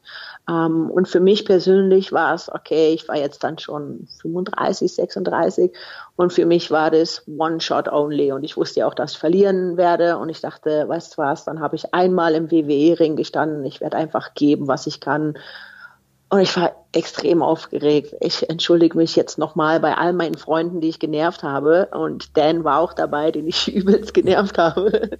Und er war an meiner Seite war und wirklich für mich da war und mir gut zugesprochen hat und gesagt, Jess, geh da raus und mach, was du immer machst. Weißt du, sei die Alpha-Female. Und das Match hast du vielleicht gesehen. Ich habe einfach gemacht, weißt du, wild rumgeschrien, mir eine Cremassen gezogen, ähm, das Powerhouse gespielt. Und die Leute waren so geil hinter uns. Die haben so laut geschrien, die haben so krasse Pops gegeben für alles, was sie gemacht haben. Und ich habe mich dann einfach nur umgeguckt und ich so, wow, ist ja heftig. Und dann am nächsten Tag, also es war zwei Tage Taping, am nächsten Tag dachte ich mir so, oh, ich habe voll den Chillertag, ich habe ja keinen Kampf, weißt du, habe mich halt ein bisschen sexy angezogen und bin so rumgelaufen, habe meinen Mädels so viel Glück gewünscht, weißt du. Und dann kam Tessa Blanchett zu mir und sagte, hey Jess, wir haben ein Match. Ich so, äh, nein, Mann, nein, haben wir nicht. Diese doch, doch, wir haben ein Match. Und ich so, oh, Panik. Ähm, und dann haben wir diese Six-Man-Tag gehabt und das war ja nicht angekündigt und das war echt witzig. Ich stehe halt so backstage und die erste geht raus, die zweite geht raus, dritte geht raus, vierte geht raus und dann kommt meine Musik und Triple H steht so in Blickrichtung zu mir. Meine Musik kommt mein Name kommt. Die Leute schreien so laut, das kannst du dir nicht vorstellen, die schreien so laut. Ich gucke ihn an, er guckt mich an. So, oh, okay, weißt du, gibt mir so ein Not of Approval. Uh, und dann bin ich da rausgegangen und ich bin ja normalerweise der Bösewicht, aber ich konnte, ich musste lächeln, ich konnte nicht so seriös sein. Und es war auch witzig, als ich am Backstage kam, hat Shawn Michaels zu mir gesagt, hey Jazz, hättest ruhig lächeln können, ist nicht so schlimm. ja, um, ähm, aber dann Du warst da im Team mit Tessa ja. Blanchard und Kaylee Way gegen Santana Garrett, Marty genau. Bell und Sarah Logan. Und da gab es ja diese Signed Jesse Chance. Und wie, wie war das Gefühl? Genau. Also, um ehrlich zu sein, war es mir sehr peinlich, weil zum Beispiel es gab mal ein Match mit äh, Kaylee Ray gegen mich bei Pro Wrestling Eve und da sollte ich auf einer ganz fiesen, miesen Art verlieren und der Promoter Dan Reed hat damals zu mir gesagt, ja Jess, du musst jetzt pass the torch, weißt du, gib die wie sagt man auf Deutsch? Also Fackel, gib's halt weiter, Fackel, weißt ja. du, deine, de, genau, deine Zeit ist abgelaufen, du musst die Fackel jetzt weitergeben an Kaylee Ray, weißt du? Und dann war ja Tessa Blanchett sowieso, wo in England, äh, Amerika alle sagen, sie ist die große nächste Generation. Jetzt stehe ich mit diesen zwei Mädels im Ring, weißt du, links und rechts. Die eine, der ich ja meine Fackel geben sollte und die andere, die hier als die größte gefeiert wird. Aber die schreien meinen Namen. Weißt du, was ich meine? Äh, ich habe schon übelst geschämt, aber es war auch ein geiles Gefühl. Vor allen Dingen, weil ja auch Simone, die Tochter von The Rock und seine Mama da unten auch saßen. Und es saß Ronda Rousey, saß auch im Publikum und die hat mir dann auch noch so halt geklatscht, weißt du. Ja. Und ich gucke so runter und ich denke, das gibt's doch nicht. Was ist denn mit den Leuten hier los? Die drehen doch alle durch. Und weißt du, die großen Superstars feiern mich da. Also es war schon der absolute Wahnsinn. Jetzt war Dan übrigens, den Dan, den du gerade angesprochen hast, Daniel Malmann für unsere Hörer, den kennen auch einige, weil den hatten wir auch hier schon im Gastspiel, ein, ein gemeinsamer Freund von uns beiden, guter Freund, einer der nettesten Menschen, die man, die man so kennenlernen kann, finde ich. Absolut. Aber er hat mir schon sehr oft vorm Verrücktwerden geholfen. Also bei meinem ersten MMA-Kampf haben wir vorher auch zusammen telefoniert und ich war so nervös, das könnt ihr euch gar nicht vorstellen. Ich dachte, ich werde mein Leben jetzt opfern müssen. Und er hat mich einfach da rausgequatscht. Also er hat dann irgendeinen Scheiß erzählt und ich so, ey, ich bin gar nicht mehr aufgeregt. Also wenn jemand gut quatschen kann, dann ist es Dan. Sagen wir es doch mal ja. so. Niemand ist ein größerer Quatscher als Dan, aber das lieben wir auch an ihm. Du warst jetzt quasi bei deinem Höhepunkt, also kann man sagen, war vielleicht mit deinem Wrestling-Höhepunkt jetzt dieses Sein, Absolut. Jesse, Chance irgendwie in dem Augenblick. Aber ist so, vom Höhepunkt sollte es ja eigentlich dann tief nach unten gehen erstmal. Ich bin dann nach Hause gefahren und in meine kleine, in mein kleines Zimmer zurück, was total dunkel war und keine Kohle und keine Ahnung und war extrem deprimiert. Also ich hasse ja dieses Wort, aber das trifft halt zu. Also ich habe alles dunkel gemacht und wollte einfach nur im Bett liegen und ich hatte so schlimme körperliche Schmerzen. Also mein ganzer Körper hat einfach wehgetan, so generell und ich war auch einfach ausgelaugt und habe dann wirklich fünf, sechs Tage bin ich nicht mal aus meinem Zimmer rausgegangen. Und dann hat irgendwie an der Tür geklingelt und da kam Postmann und mein Mitbewohner hat die Tür aufgemacht und hat dann irgendwie so den Brief halt an meine Tür gelegt. Und dann irgendwann, man muss ja mal auf Toilette gehen, mache ich so die Tür auf und dann sehe ich den Brief so FedEx so reinfliegen. Ich gucke nur so, interessiert mich nicht. Dann denk, dann gehe ich halt ins Bad und dann denke ich mir so, ah ja, ist nochmal der Vertrag von Mayan Classic, ne? Und dann auf einmal kam es mir so, äh, warte, den habe ich schon unterschrieben, da war schon alles. Und dann bin ich zurückgerannt, habe den Vertrag aufgerissen und dann stand da, wegen deiner guten Leistung bei Mayon Classic bieten wir dir mit hiermit einen Dreijahresvertrag an. Ich so, holy shit, dann bin ich sofort dahin zum Geld halt geblättert, weil ich hatte immer so eine Vorstellung, was ich haben will. Und so auch überlegt, wenn sie mir das nicht bieten, dann muss ich so und so machen. Und dann gucke ich halt auf die Kohle und es war genau das, was ich eigentlich haben wollte. Ich brauchte also nicht diskutieren. Und ich so, wow, ich habe so getanzt in meinem Zimmer alleine und ich war so, wow, krass, krass, krass. Ich hatte aber diese verdammten Schmerzen, aber ich habe gesagt, ist mir scheißegal, ich ziehe das jetzt noch drei, vier Jahre durch, ist mir egal. Und dann bin ich ähm, nach Pittsburgh geflogen, weil ist ja wie so beim Autokauf. Die kaufen einen Wrestler und den checken sie dann erstmal durch. Ja, und dann kam heraus, warum ich denn so dolle Schmerzen habe. Ich hatte einen dreifachen Bandscheibenvorfall im Nacken. Ja, das, dann sollte es auch nicht zu dem, leider nicht zu dem Vertrag kommen, den du dir so sehr gesehnt hattest. Genau, die haben dann den Vertrag zurückgezogen. Mein Hausarzt hätte mir dann zu mir gesagt, äh, deine Wrestling-Karriere ist vorbei, du wirst nie wieder Sport machen. Was ich total unverantwortlich finde, von einem Arzt zu sagen, vor allen Dingen zu einem Profisportler. Das kann man einer Hausfrau sagen, weißt du, die freut sich dann, oh, nie wieder Sport. Aber zum Profisportler sollte man sowas nicht sagen. Ähm, ja, und dann habe ich, ja, ich würde schon sagen, Glück gehabt und habe dann ganz schnell einen OP-Termin bekommen. Ähm, der Arzt wollte mich ursprünglich gar nicht operieren, der wollte erst andere ja, Methoden mit Spritzen und keine Ahnung und ach, was nicht. Aber ich habe halt gesagt, nee, ich will unbedingt operiert werden. Ich will unbedingt, dass du mir da jetzt ähm, die Wirbelsäule da rausnimmst und mir was Neues reinmachst. Ähm, das hat er dann auch gemacht. Und ja, für mich war dann sozusagen meine Karriere eigentlich vorbei. Ich habe dann halt auch keinen Sport mehr gemacht, bin dann ziemlich außer Form gegangen. Ähm, und dann habe ich halt zu Hause gesessen und mich halt bei sämtlichen Schwachsinnsformaten beworben, die es nur gibt. Ähm, Take Me Out, Big Brother, ähm, Frauentausch, was es nicht alles gab. Und ja, Take Me Out hat mich dann genommen. Ähm, und dann habe ich eine Weile halt so Fernsehsachen gemacht und dann ein halbes Jahr später also im Juni war das, dann bin ich schon 36 geworden. Genau, ähm, genau, also es kam ja ursprünglich dann zurück zur WWE, weil die ein Tryout gemacht haben in Köln. Dann hat man mir eine Nachricht geschrieben, hat gefragt, ähm, wen ich denn empfehlen könnte. Und klar, ganz ehrlich, ich kann da nicht sein, ich bin herzgebrochen, so, warum schreibt er mir so eine blöde Nachricht, wen soll ich denn empfehlen, so. Ah, aber ich habe mir richtig Mühe gegeben, ich habe denen dann so ein Konzept geschrieben, ich habe gesagt, ja, ihr könnt es doch so und so machen und habe mir echt Mühe gegeben, weil es mir halt auch am Herzen lag, weißt du. Und das fanden die so cool, also sie haben gesagt, ähm, aufgrund dieser Bemühungen wollen wir denen nochmal eine Chance geben. Und dann haben die mich nochmal nach Pittsburgh einfliegen lassen und haben mich sage und schreibe sieben Stunden lang untersucht. Unglaublich. Also nach sieben Stunden kam dann, also bei WWE gibt es einen Arzt, der sagt dir die guten Nachrichten und der andere Arzt sagt dir die schlechten Nachrichten. Du weißt immer ist schon, weil wenn welcher Arzt jetzt kommt, weißt du dann immer schon, was jetzt kommt. Ist so, absolut. Und dann saß ich halt in diesem Büro und die haben, haben gesagt, ja, wir beraten uns noch mal ganz kurz. Und dann kommt der Arzt, der schlechte Nachrichten gibt, gell, kommt so vorangeschritten und dann zieht der andere Arzt, Dr. Maroon, zieht ihn aber dann zurück und sagt, komm, heute mache ich das. Und ich sage, ach, so eine Kacke, so, haben sie irgendwas anderes gefunden oder so. Und dann hat er sich so zu mir vorgebeugt und sagte so, wenn du irgendwelche anderen Schmerzen hast, wenn deine Hand wenn deine Füße einstehen, dann sagst du uns Bescheid, du bist dabei. Oh, so, oh mein Gott, ich habe so gefeiert. Das kannst du dir gar nicht vorstellen. Das ah, unglaublich. Ist ja quasi dein Traum jetzt endlich ja. dann quasi in Erfüllung gegangen, nach all der mhm. harten Arbeit, nach den Jahren, nach den schwierigen Zeiten, die du auch hattest, jetzt endlich sowas. Dann das glaube ich. Ja, aber dann ging trotzdem die Hetzjagd noch ein bisschen hinterher. Also ich will nicht zu tief gehen, aber es gibt dort eine Person bei der WWE, die mich nicht besonders gut leiden kann, aber in Charge ist ähm, und die halt dafür verantwortlich war, ob ich jetzt einen Vertrag kriege oder nicht und was für einen Vertrag ich auch kriege. Und die war halt nicht so besonders begeistert von mir. Und dementsprechend war das dann auch nochmal ein kleiner Kampf. Ähm, und dann war halt dann kam halt das Angebot und dann meinten sie, ja, wir bieten dir an, zu NXT UK zu gehen. Ähm, und der Deal war einfach sehr schlecht, muss man einfach sagen. Das Geld war schlecht und England sowieso hatte ich ja nicht wirklich Lust drauf. Aber ich habe es halt gemacht, weil ich wollte unbedingt zu WWE und ich hatte gehofft, weil das Versprechen war es auch.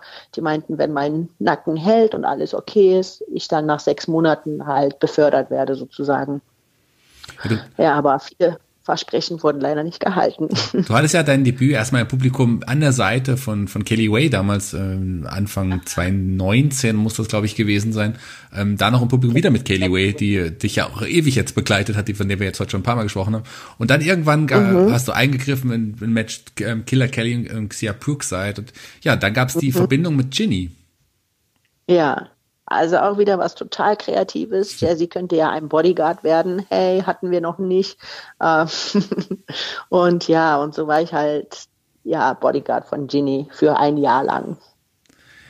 Lass uns noch mal ein paar Schritte zurückgehen, bevor wir jetzt auch äh, ja kurz NXT UK noch mal ansprechen, weil da bist du ja dann auch nicht mehr und hast jetzt neue Pläne. Aber lass uns noch mal zurückgehen. Du hast es, du hast gerade so gesagt, dass es dir in der Zeit zwischen dem Wrestling ja nicht so gut ging. Du hast dich für äh, Schwachsinnsformate, wie du es genannt hast, irgendwie, was es ja auch, was, was es ja auch so ist. Aber bei Take Me Out bist du dann da auch ein bisschen ins Rampenlicht gekommen. Ich meine, das ist Take Me Out ist, ist ähm, diese Sendung von Ralf Schmitz, äh, diese ja so eine Art da Dating-Show. Und das muss ja aber trotzdem auch Spaß gemacht haben, oder? Wie war das? Wie war das denn so? So ein Fernsehprogramm zu machen.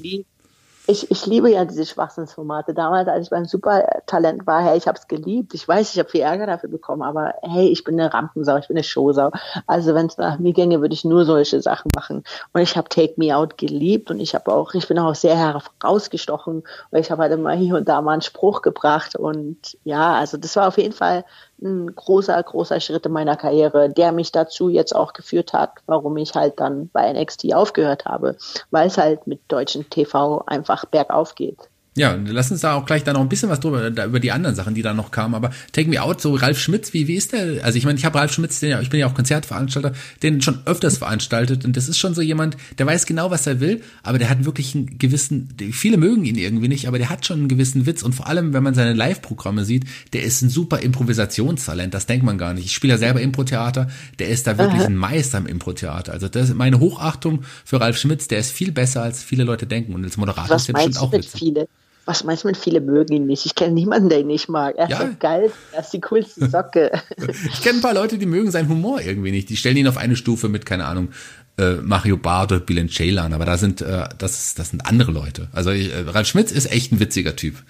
Der ist ein witziger Typ, ja. Ich meine, er ist auch sehr ernst auch. Also zum Beispiel das äh, TV-Team hat mehrmals die, die, wie sagt man, den Vorschlag gemacht, ich könnte ihn ja mal durch die Gegend wirbeln. Das wollte er auf gar keinen Fall. Also da ist er dann auch ein bisschen zickig geworden.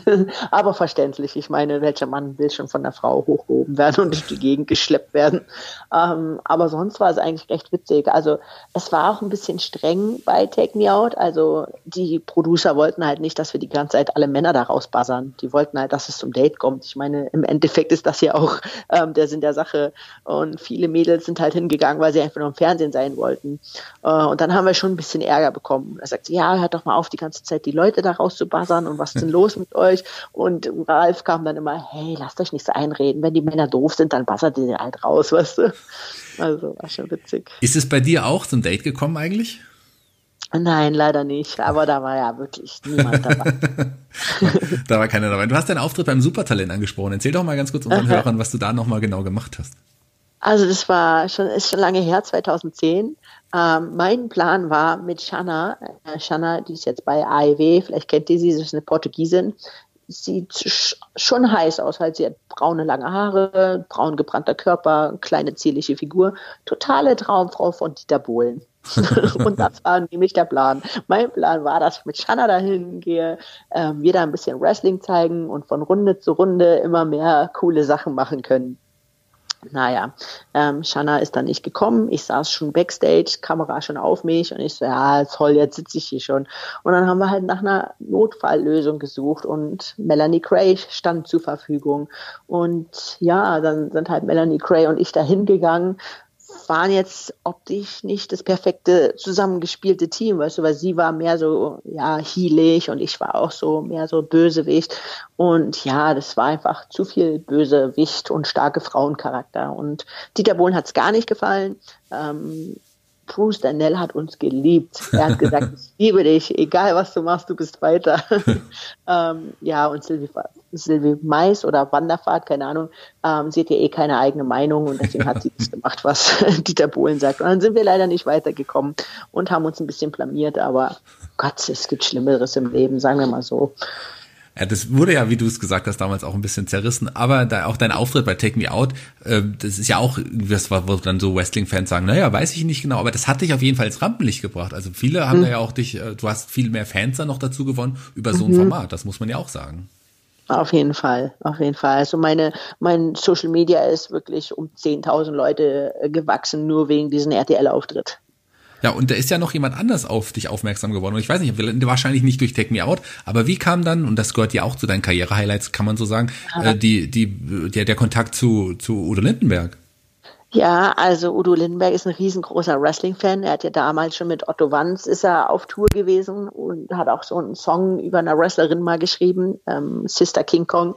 Äh, und er wollte das halt wieder aufleben lassen. Also er hat ja sowieso bei der aktuellen Tour hat er halt viele alte Songs aufleben lassen und da wollte er auch die Liebe zum Wrestling wieder ähm, hoch aufwachsen lassen. Und dann hat er, er und sein Team haben gegoogelt nach bester Wrestlerin Deutschland. Tja, und da kam Jazzy. und dann haben die mich angeschrieben und ich habe es auch erst gedacht, das ist eine Verarsche. Irgendjemand verarscht mich da. Was soll ich mit Udo Lindenberg auf Natur? Also, hä? Und dann habe ich direkt da angerufen und dann meinten die, ja, wenn du so spontan bist, kommst du nach Mannheim. Und dann saß ich auf einmal da mit denen im Büro und haben philosophiert, wie man denn einen Ring innerhalb von drei Minuten auf- und abbauen könnte. Und ja, hat funktioniert. Wie, wie, wie stellst, wie, erklär mal, wie das, wie das dann auf der, auf der Tour, wie das bei den Shows dann irgendwie aussah. Ich kann mir das gar nicht so vorstellen. Ich habe es leider nicht gesehen. Also was, was ist dann passiert? Was hast du gemacht? Äh, also man kann es auf jeden Fall auf meinen Social Media angucken. Ich habe da so in diesen Kreisen, weißt du, in diesen ähm, Story kreisen. Da ist ja. auf jeden Fall was von Udo Lindberg drin. Müsst ihr unbedingt mal angucken. Aber ähm, also ich bin die ersten zwei Wochen bin ich in so ein Camp gefahren und habe den Mädels, den Tänzerinnen da Wrestling beigebracht. Also wir haben natürlich nur ein einziges Match choreografiert, also einen gewissen Ablauf. Den haben wir dann zwei Wochen lang geübt und dann ja, haben wir einen speziellen Ring entwickelt. Also es ist eine Sonderanfertigung, ist jetzt nicht ein normaler Ring. Also man kann jetzt keinen Hochleistungssport da drin treiben, aber für diese Bühne reicht's. Äh, also Udo fängt halt ganz normal sein Konzert an, hat dann sechs, sieben Songs und dann bei dem einen Song, der heißt Straßenfieber, wird dann innerhalb von kürzester Zeit, und ich rede hier echt von zwei, höchstens drei Minuten, wird ein Ring aufgebaut und da gehen wir Tänzerinnen dann rein und dann machen wir diese kurze Choreografie. Also auch da ist ein, da ist ein Suplex mit dabei, also richtig coolen Stuhlschlag ist auch mit dabei.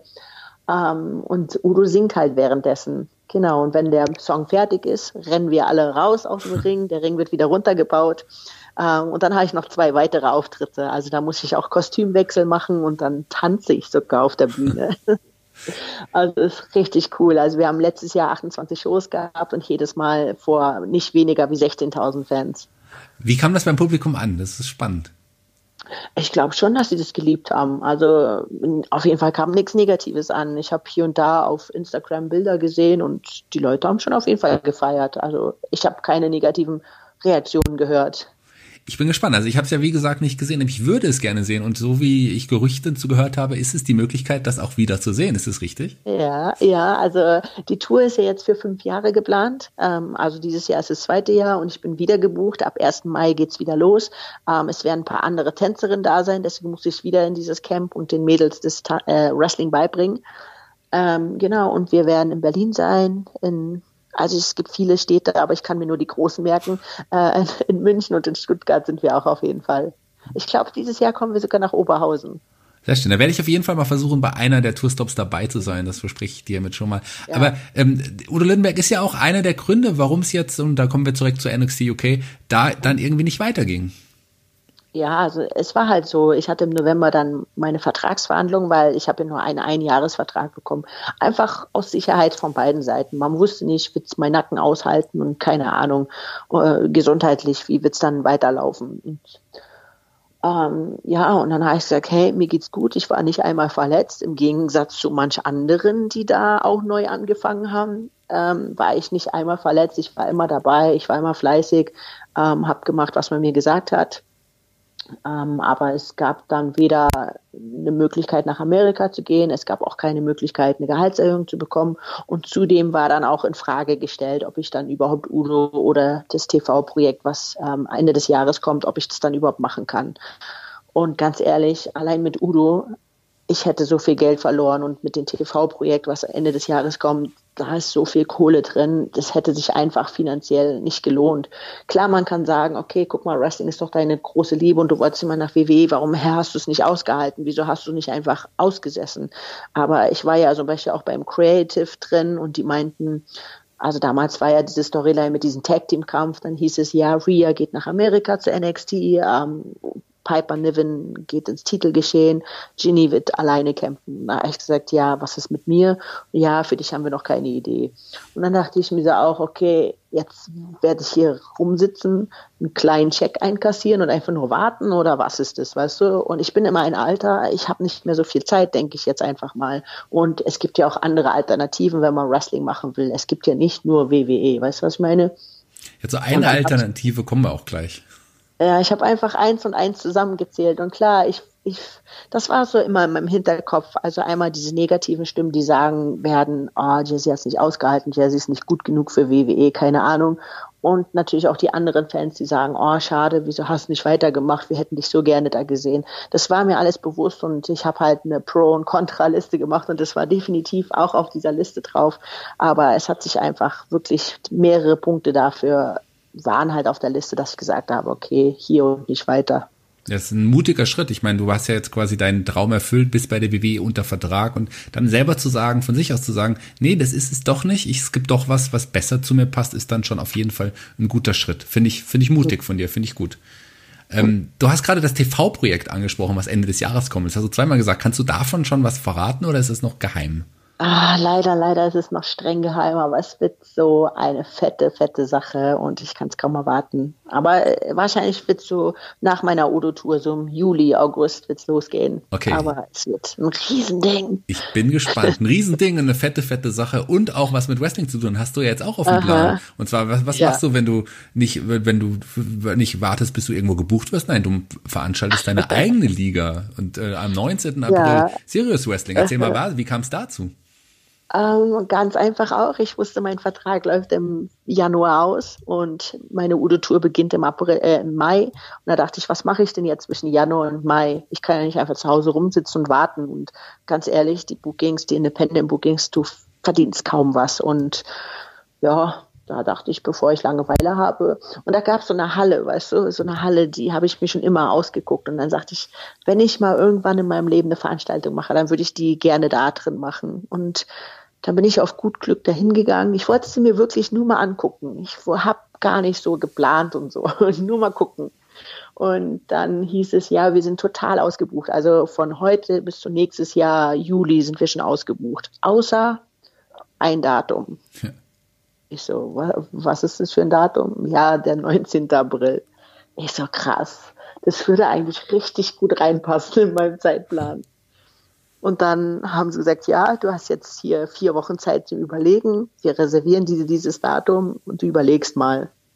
Dann bin ich nach Hause gegangen und dachte mir so, mache ich das oder eher weniger? Und dann haben mir alle abgeraten. Alle haben gesagt, in drei Monaten schaffst du das nicht. Vergiss es. Außerdem 900 Leute. Wie willst du das denn machen? Na, ist das eine Herausforderung, Leute? und dann habe ich die E-Mail geschickt und dann ist mir kurz schlecht geworden, weil diese Halle ist extrem teuer. Aber ich habe diese E-Mail geschickt, habe gesagt, okay, ich buche diese Halle. Ja, und dann habe ich angefangen, die Wrestler äh, anzuschreiben. Leider viele, die ich ursprünglich geplant hatte, äh, konnten nicht, weil sie bei WXW in Leipzig und Dresden sind. ähm, aber ich finde das Roster, was ich jetzt habe, die Leute, die zu mir kommen, die sind auch mega cool. Da sind echt tolle Leute dabei. Ich habe John dabei, ich habe Chris Kohlen dabei, Joe Legend, das sind alles Top-Männer.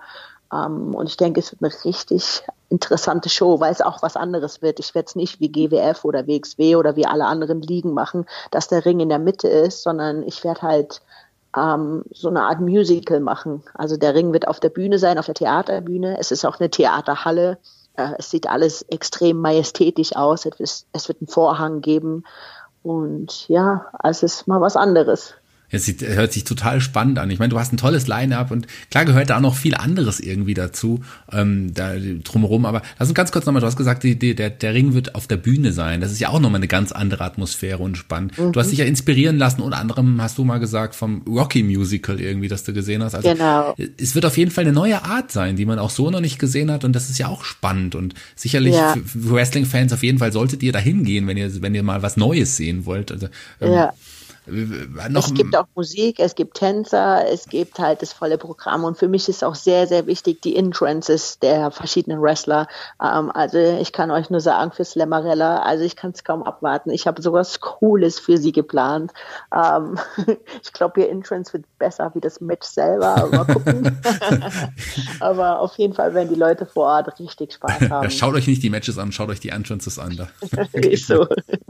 Ja, Und ich habe noch einen Riesenknüller für euch, aber das darf ich auch noch nicht anknicken. Ich glaube aber hoffentlich nächste Woche ist es soweit. Und dann darf ich äh, was bekannt geben, was mich auch sehr stolz macht, mich eine Menge Kohle gekostet hat. Und ich hoffe äh, alle, dass ihr mich da ganz doll unterstützt. Ähm, ja, aber mehr hoffentlich nächste Woche. Okay, ich bin ganz gespannt irgendwie. Freue ich mich schon drauf. Wenn du irgendwie einen, DJ oder irgendeine Unterstützung, einen Eventmanager brauchst äh, für den Tag, sag nochmal Bescheid. Ich habe jetzt irgendwie Bock, äh, Bock vorbeizukommen. Okay. Ich finde es spannend. Total spannend. Ja, und du hast wirklich ein tolles Line-up und da steckt aber noch viel mehr dahinter als jetzt quasi als Promoterin. Ich meine, ganz viel Geld hast du wahrscheinlich auch reingesteckt, weil du hast gesagt, die Halle ist teuer, aber da kommt ja noch, noch so viele andere Kosten hinzu, die man am Anfang noch nicht so richtig sieht. Ich meine, ich bin Veranstalter, ich weiß, wie das ist. Mhm, Es wird sehr, sehr viel Geld äh, aufs Spiel gesetzt und ich gehe auch ein Riesenrisiko ein. Ähm, aber ich weiß nicht, vielleicht bin ich extrem naiv, aber ich habe einfach die Hoffnung, dass es klappt. Ich meine, ich habe schon 400 Tickets verkauft, 800 Leute passen da rein. Ähm, also das Hälfte ist schon weg. Ich habe jetzt noch sechs Wochen Zeit. Ähm, ich denke schon, es gibt nur ein großes Problem. Und das macht mir echt Bauchschmerzen. Und du weißt, wovon ich rede. Ich weiß, wovon stimmt. du redest. Ist tatsächlich etwas, was wir auch jetzt ansprechen sollten, weil das auch sich aktuell auch auf, auf Wrestling-Veranstaltungen generell auswirkt. Wir reden tatsächlich vom ja. Coronavirus. Mhm. Ich glaube wirklich. Also ich bin mal gespannt. Ähm, die WXW hat ja bald auch hier 16 Karate-Turnier, gell? Ja, ich werde vor Ort sein, genau. Ich werde da auch, äh, bin da auch äh, ja, da und unterstütze die WXW natürlich wieder. Aber das ist auch wieder eine große. Das ist äh, das Karat ist jetzt, äh, das ist jetzt Anfang März. Ist quasi ja. also erstes Märzwochenende. Ja, also weißt du, und große Menschenmengen sollen ja vermindert werden. Also ich meine, in Japan zum Beispiel, Stardom hat alle ihre Events gecancelt und Korakuen Hall zum Beispiel, wo sie jetzt die Halle nicht canceln können, werden sie halt ohne Zuschauer machen, weil da ist halt echt so extrem das Risiko. Und gerade, also kurz bevor wir das Interview gestartet haben, kam eine Meldung bei mir rein, dass in meinem Zollern-Albkreis, da wo ich ja wohne, dass da zwei Verdachtsfälle gekommen sind. Und das macht mich schon Panik, dass die Leute dann Angst haben, in die Halle zu kommen, weißt du, oder Großveranstaltungen generell zu besuchen. Ja, das sind leider so Dinge, die man in unserer heutigen Zeit jetzt beachten muss und sowas, gerade bei Großveranstaltungen und sowas, wie, wie der Coronavirus, der, äh, ja, da gibt's ja, ich meine, wir haben ja schon über 3000 Tote aktuell oder knapp 3000 Tote weltweit, also das ist schon, das ist schon nicht eine Kleinigkeit. Das ist klar, dass sich das auf solche Großveranstaltungen dann auch irgendwie auswirkt, aber hoffen wir mal bei, bei dir das Beste, dass es da irgendwie keine, äh, keine Kranken gibt und dass die Veranstaltung auch nicht abgesagt werden muss oder wie auch immer. Ja, da. ich meine, eine ich glaube nicht, dass es eine Versicherung dafür gibt. Ich meine, ich musste so eine doofe Versicherung abschließen, aber ich glaube nicht, dass der Coronavirus mit drin steht. Ja, wir haben heutzutage, ich bin ja auch Festival, also ich arbeite bei so einem Festival mit, was wir veranstalten. Ähm, da haben wir gerade heute von der Versicherung den Brief bekommen, ja, ist versichert, wenn es äh, irgendwie Unwetter ist, dann ist es versichert, aber bei Corona wären wir nicht versichert tatsächlich. Ja, krass. Aber hey, Klopf auf Holz, dass alles gut geht und bei uns war ja jetzt Fasching, also bei, euch, bei uns allen war Fasching. Und deswegen glaube ich auch, dass die Leute so nicht so richtig Zeit dafür hatten. Aber vielleicht jetzt haben sie Lust, mehr Tickets zu kaufen. Der Monatsanfang ist auch wieder da. Also ich hoffe wirklich, dass jetzt da noch ein paar Tickets gehen und dann natürlich an der Abendkasse auch ja, wenn es dann in der Abendkasse noch welche gibt, also wenn jetzt nicht unsere Hörer alle hinströmen und Tickets kaufen, ich glaube, es lohnt sich und ich habe echt Bock auf jeden Fall vorbeizukommen. Es sind ja etliche coole Namen auch, die du, die, die du schon gesagt, die du schon genannt hast. Und vor allem ich persönlich freue mich auf eine junge Dame, die wird nicht in den Ring steigen, aber ich bin ein riesen Fan von ihr. Chris Wolf ist eine ganz, ganz eine der liebsten ja. Menschen, die, die mir je begegnet sind im Wrestling-Business. Also die Aha. liebe ich. Ich durfte sie auch zu ihrem ersten Kampf halt begleiten. Sie war in Japan. Ich durfte sie durch ihr ganzes Training damit begleiten. Und ich habe halt auch mit ihr zusammen gewohnt. Ähm, wir waren bei Stardom in einer WG zusammen.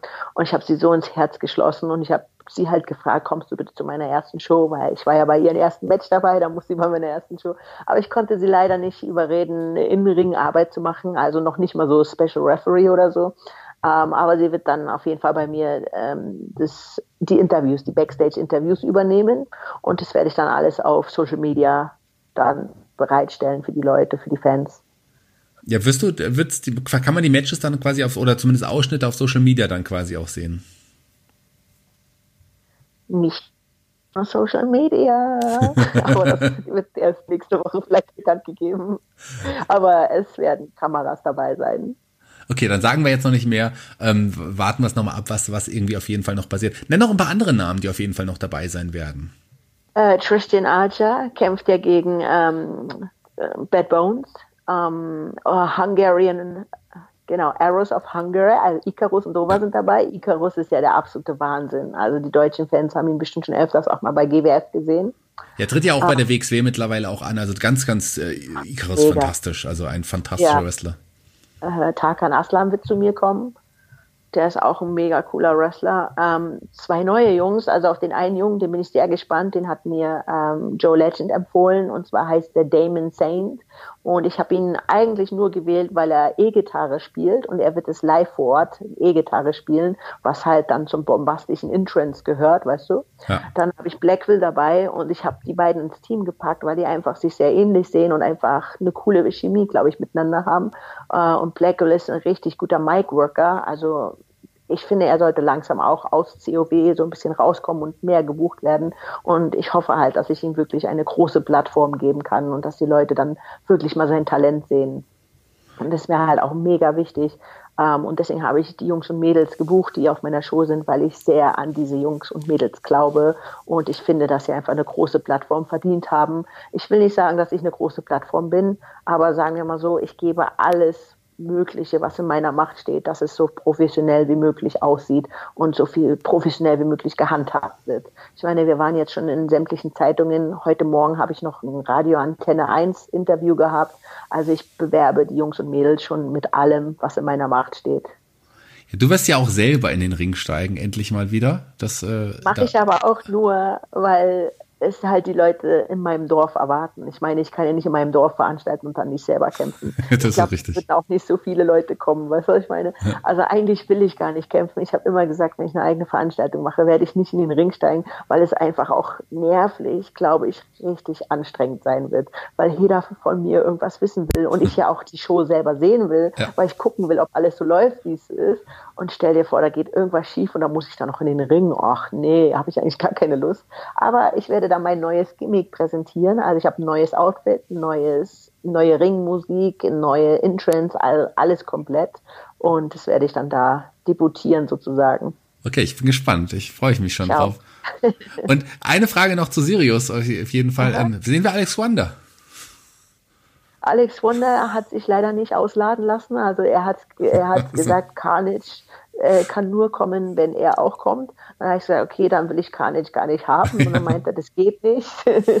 und hat mich ja erpresst mit ja. irgendwelchen Fotos, die noch von mir irgendwo, nein, Spaß. Ähm, hat sich wieder reingemogelt, ja. der gute Alexander. Typisch, so kennen wir genau. ihn. Aber dafür hat er den krassesten Gegner und Carnage muss gegen Drake Destroyer kämpfen. Und da bin ich mir sicher, Drake wird das schon regeln. Ja, ein Brock gibt wenig, wenig Wrestler, die mächtiger sind als, ein, als, als Carnage und Drake Destroyer ist auf jeden Fall einer von denen. Ja. Ja, super. Freue ich mich auf jeden Fall sehr. Wir sind auch jetzt schon langsam am Ende angekommen. Magst du Wir haben auch echt lange gequatscht, gell? Wir haben ganz schön, ich hoffe nicht zu lange. Ich hoffe, ich freue mich, ich dass, auch, die, dass die Leute noch da sind. Seid ihr noch da? Schreibt uns doch mal bis zum Ende. Da? Natürlich habt ihr bis zum Ende zugehört. Das kann, okay. also, ich kenne doch unsere, ich kenne doch unsere Hörer, die hören auf jeden Fall. Die sind ja auch sehr gespannt, die freuen sich sicherlich darauf, dass du es endlich hier mal zu uns geschafft hast. Aber magst du unseren Hörern noch ganz am Ende noch mal was sagen? Also ich würde denen gerne sagen, aber nicht nur für mich, sondern generell für alle in unserer Zunft.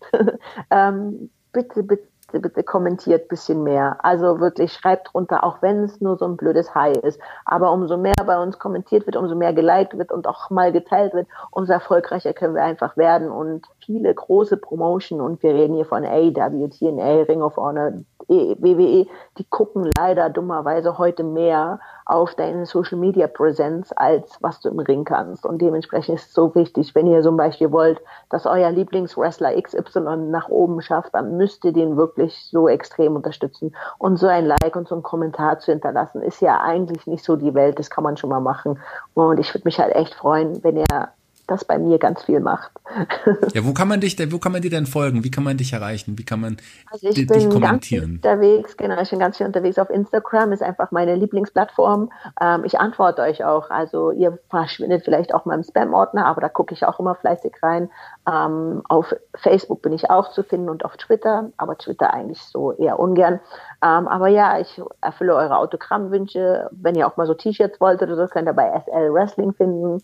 Und ja, traut euch, mich einfach anzusprechen und ich hoffe, dass wir uns auf der Show sehen. Aber selbst da müsst ihr mich ansprechen und mich erinnern, wer ihr seid, weil ich vergesse manchmal Leute und habe mir da auch schon hier und da mal einen Ärger eingebrockt, obwohl ich mit den Leuten online richtig cool quatsche, aber sie dann einfach im realen Leben nicht erkenne. ja, dann danke ich dir schon mal dafür, dass du da warst. Es hat mir wirklich sehr viel Spaß gemacht, wo wir jetzt echt lange getalkt haben, aber es war zu keine Minute langweilig für mich. Also vielen, vielen Dank. Es war super nett, super nett, endlich mal mit dir sprechen zu können. Ähm, ich hoffe, wir sehen uns bald mal wirklich und wünsche dir sehr viel Erfolg mit Sirius und sehr, sehr viel Erfolg in deiner weiteren Karriere. Vielen Dank. Bis dann. Bye. Bis bald. Das war Headlock, das Gastspiel. Folgt uns auf Steady und Patreon und wo auch immer und auch im Free Feed. Hat wieder Spaß gemacht. Bis zum nächsten Mal.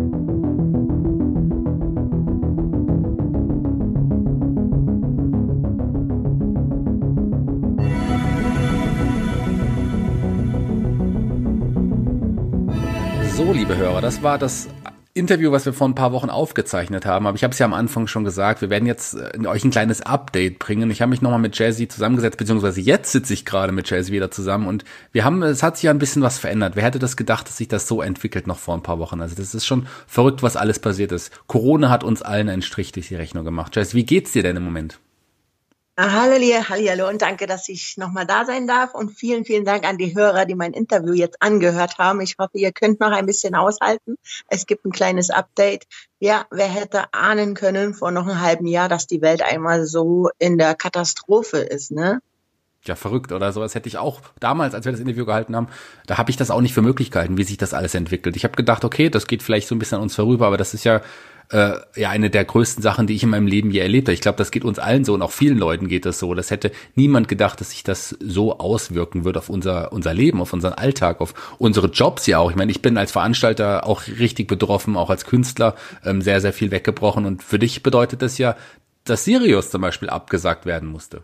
Ja, also ich muss sagen, ist absolute Katastrophe. Ich meine, ähm, mir wurden halt viele Shows abgesagt, bei denen ich hätte kämpfen sollen. Ähm, bis zum Schluss haben wir auch noch gehofft, dass Sirius stattfinden wird. Und dann habe ich das tatsächlich vor, glaube ich, drei Tagen ähm, selber über Facebook erfahren. Da stand dann eine Nachricht von der Stadthalle Balingen, ähm, dass Shows bis zum 19. abgesagt werden. Und dann dachte ich, oh, okay, ich wurde nicht angerufen. Heißt es, meine Show darf noch stattfinden oder nicht? Und dann habe ich halt eine E-Mail dahin geschickt. Und dann hieß es, ja, haben Sie richtig gelesen? Ihre Show wird abgesagt. Ich so, ja, danke, dass Sie mal persönlich Bescheid gesagt haben. Äh, es ist eine absolute Katastrophe. Also natürlich auch fürs Wrestling ist schade und wir müssen jetzt alle zu Hause sitzen. Aber wir haben ja immerhin noch das Network und was nicht alles, wo wir alle noch Wrestling gucken können. Aber finanziell und halt in beruflicher Sicht bin ich halt total aufgeschmissen. Das ist mein einziger Job, also ich mache nur Wrestling sozusagen und habe halt nur mit Showauftritten. Und ja, meine Udo Lindenberg Tour ist auch total auf der ja Kippe. Also noch gibt's keine Absage, aber naja, man hat schon gehört, dass bis Juni ganze Shows abgesagt werden. Deswegen habe ich da auch keine große Hoffnung, um ehrlich zu sein. Wir haben ja aktuell, also ich als Veranstalter, wir haben ja aktuell bis Ende April erstmal alles absagen oder verlegen müssen. Wir haben das so gemacht, dass wir das Meister verlegen, aber auch, weil uns die Künstler wichtig sind, weil den Künstlern so auch das Geld bleibt, in Agenturen so ein bisschen das Geld bleibt. Klar kriegen sie es im Moment nicht, aber ähm, zumindest bricht es ihnen dann für die Zukunft nicht weg und hilft ihnen vielleicht so ein bisschen. Ähm, wie hast, wie, wie sehen erstmal, bevor wir zu Lindenberg kommen, deine weiteren Pläne mit Sirius aus? Hast du, planst du jetzt die Show nachzuholen oder wie wird's sein?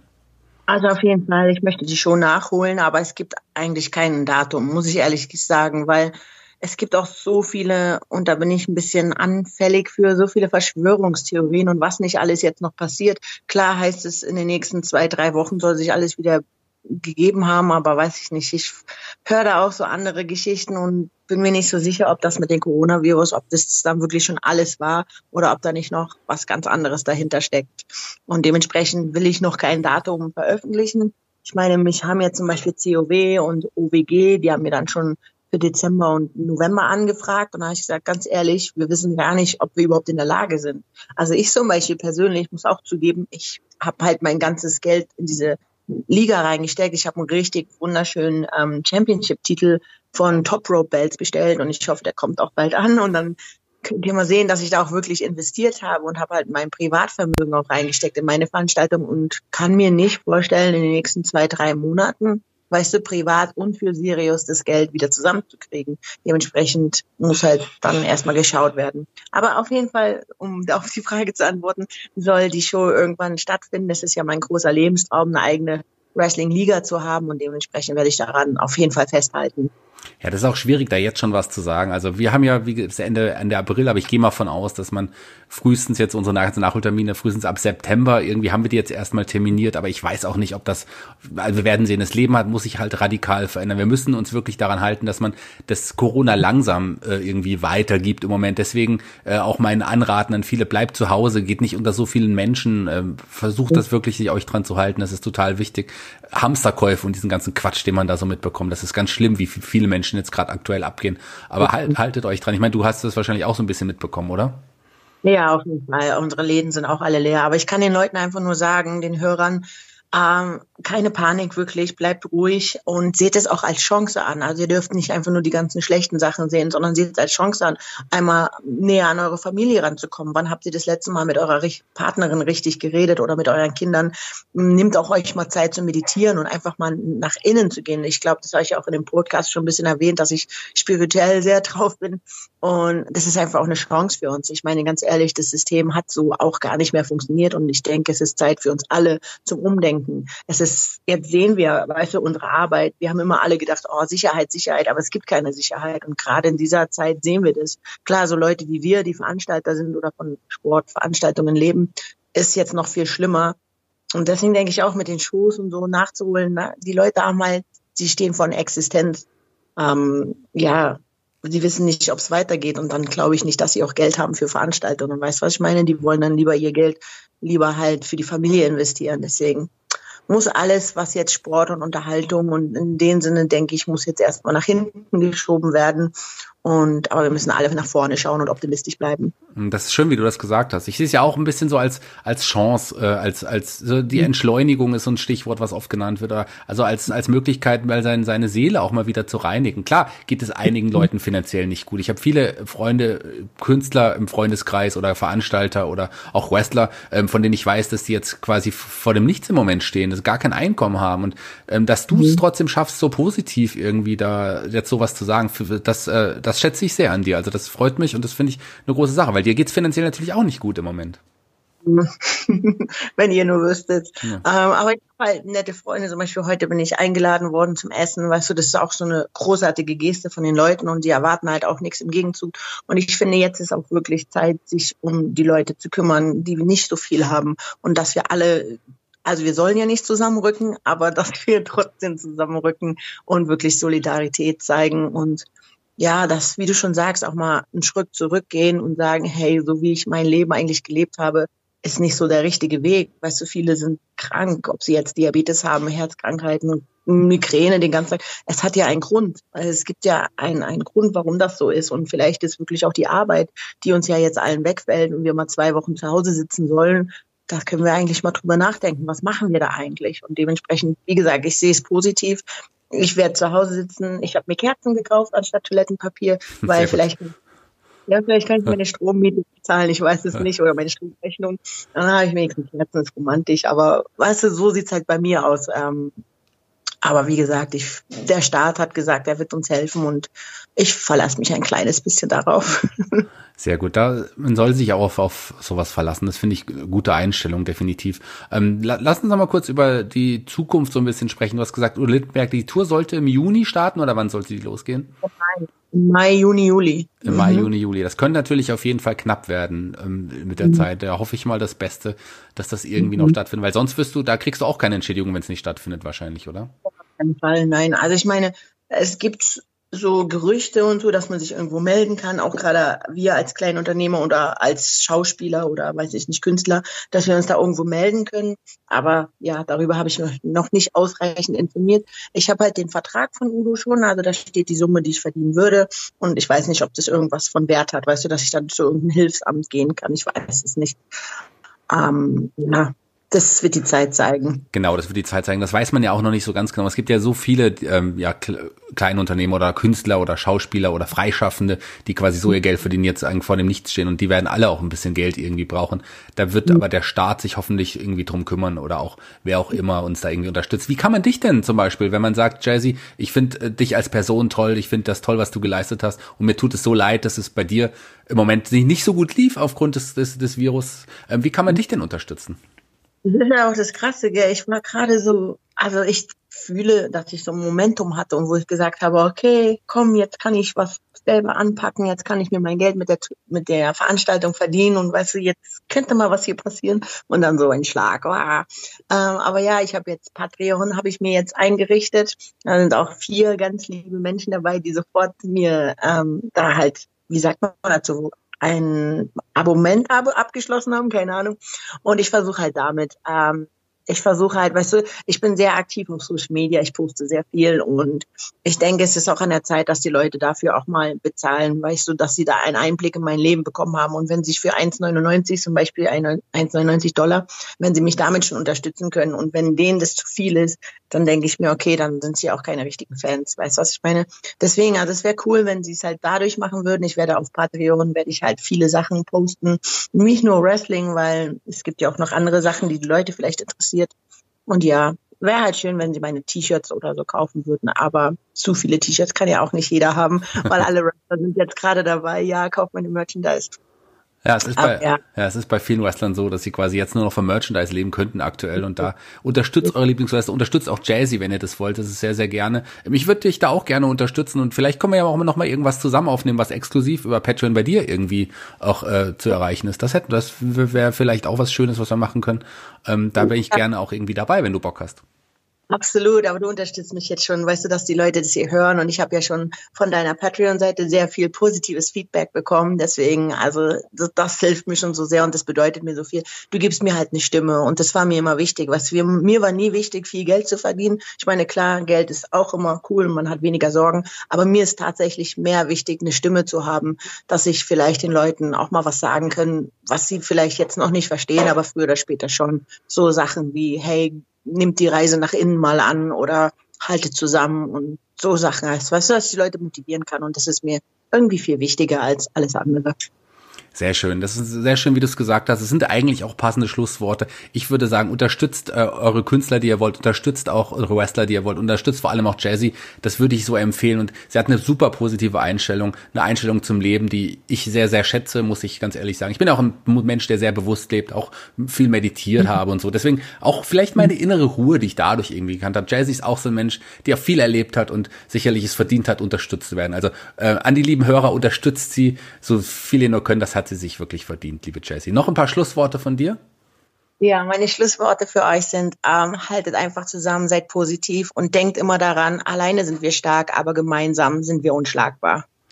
All together now. Das ist sehr schön gesagt. Und meine, meine Schlussworte sind, äh, macht es wie Macaulay Culkin, wie der es früher mal gemacht hat, macht es wie Kevin und bleibt zu Hause. Vielen Dank. Bis zum nächsten Mal.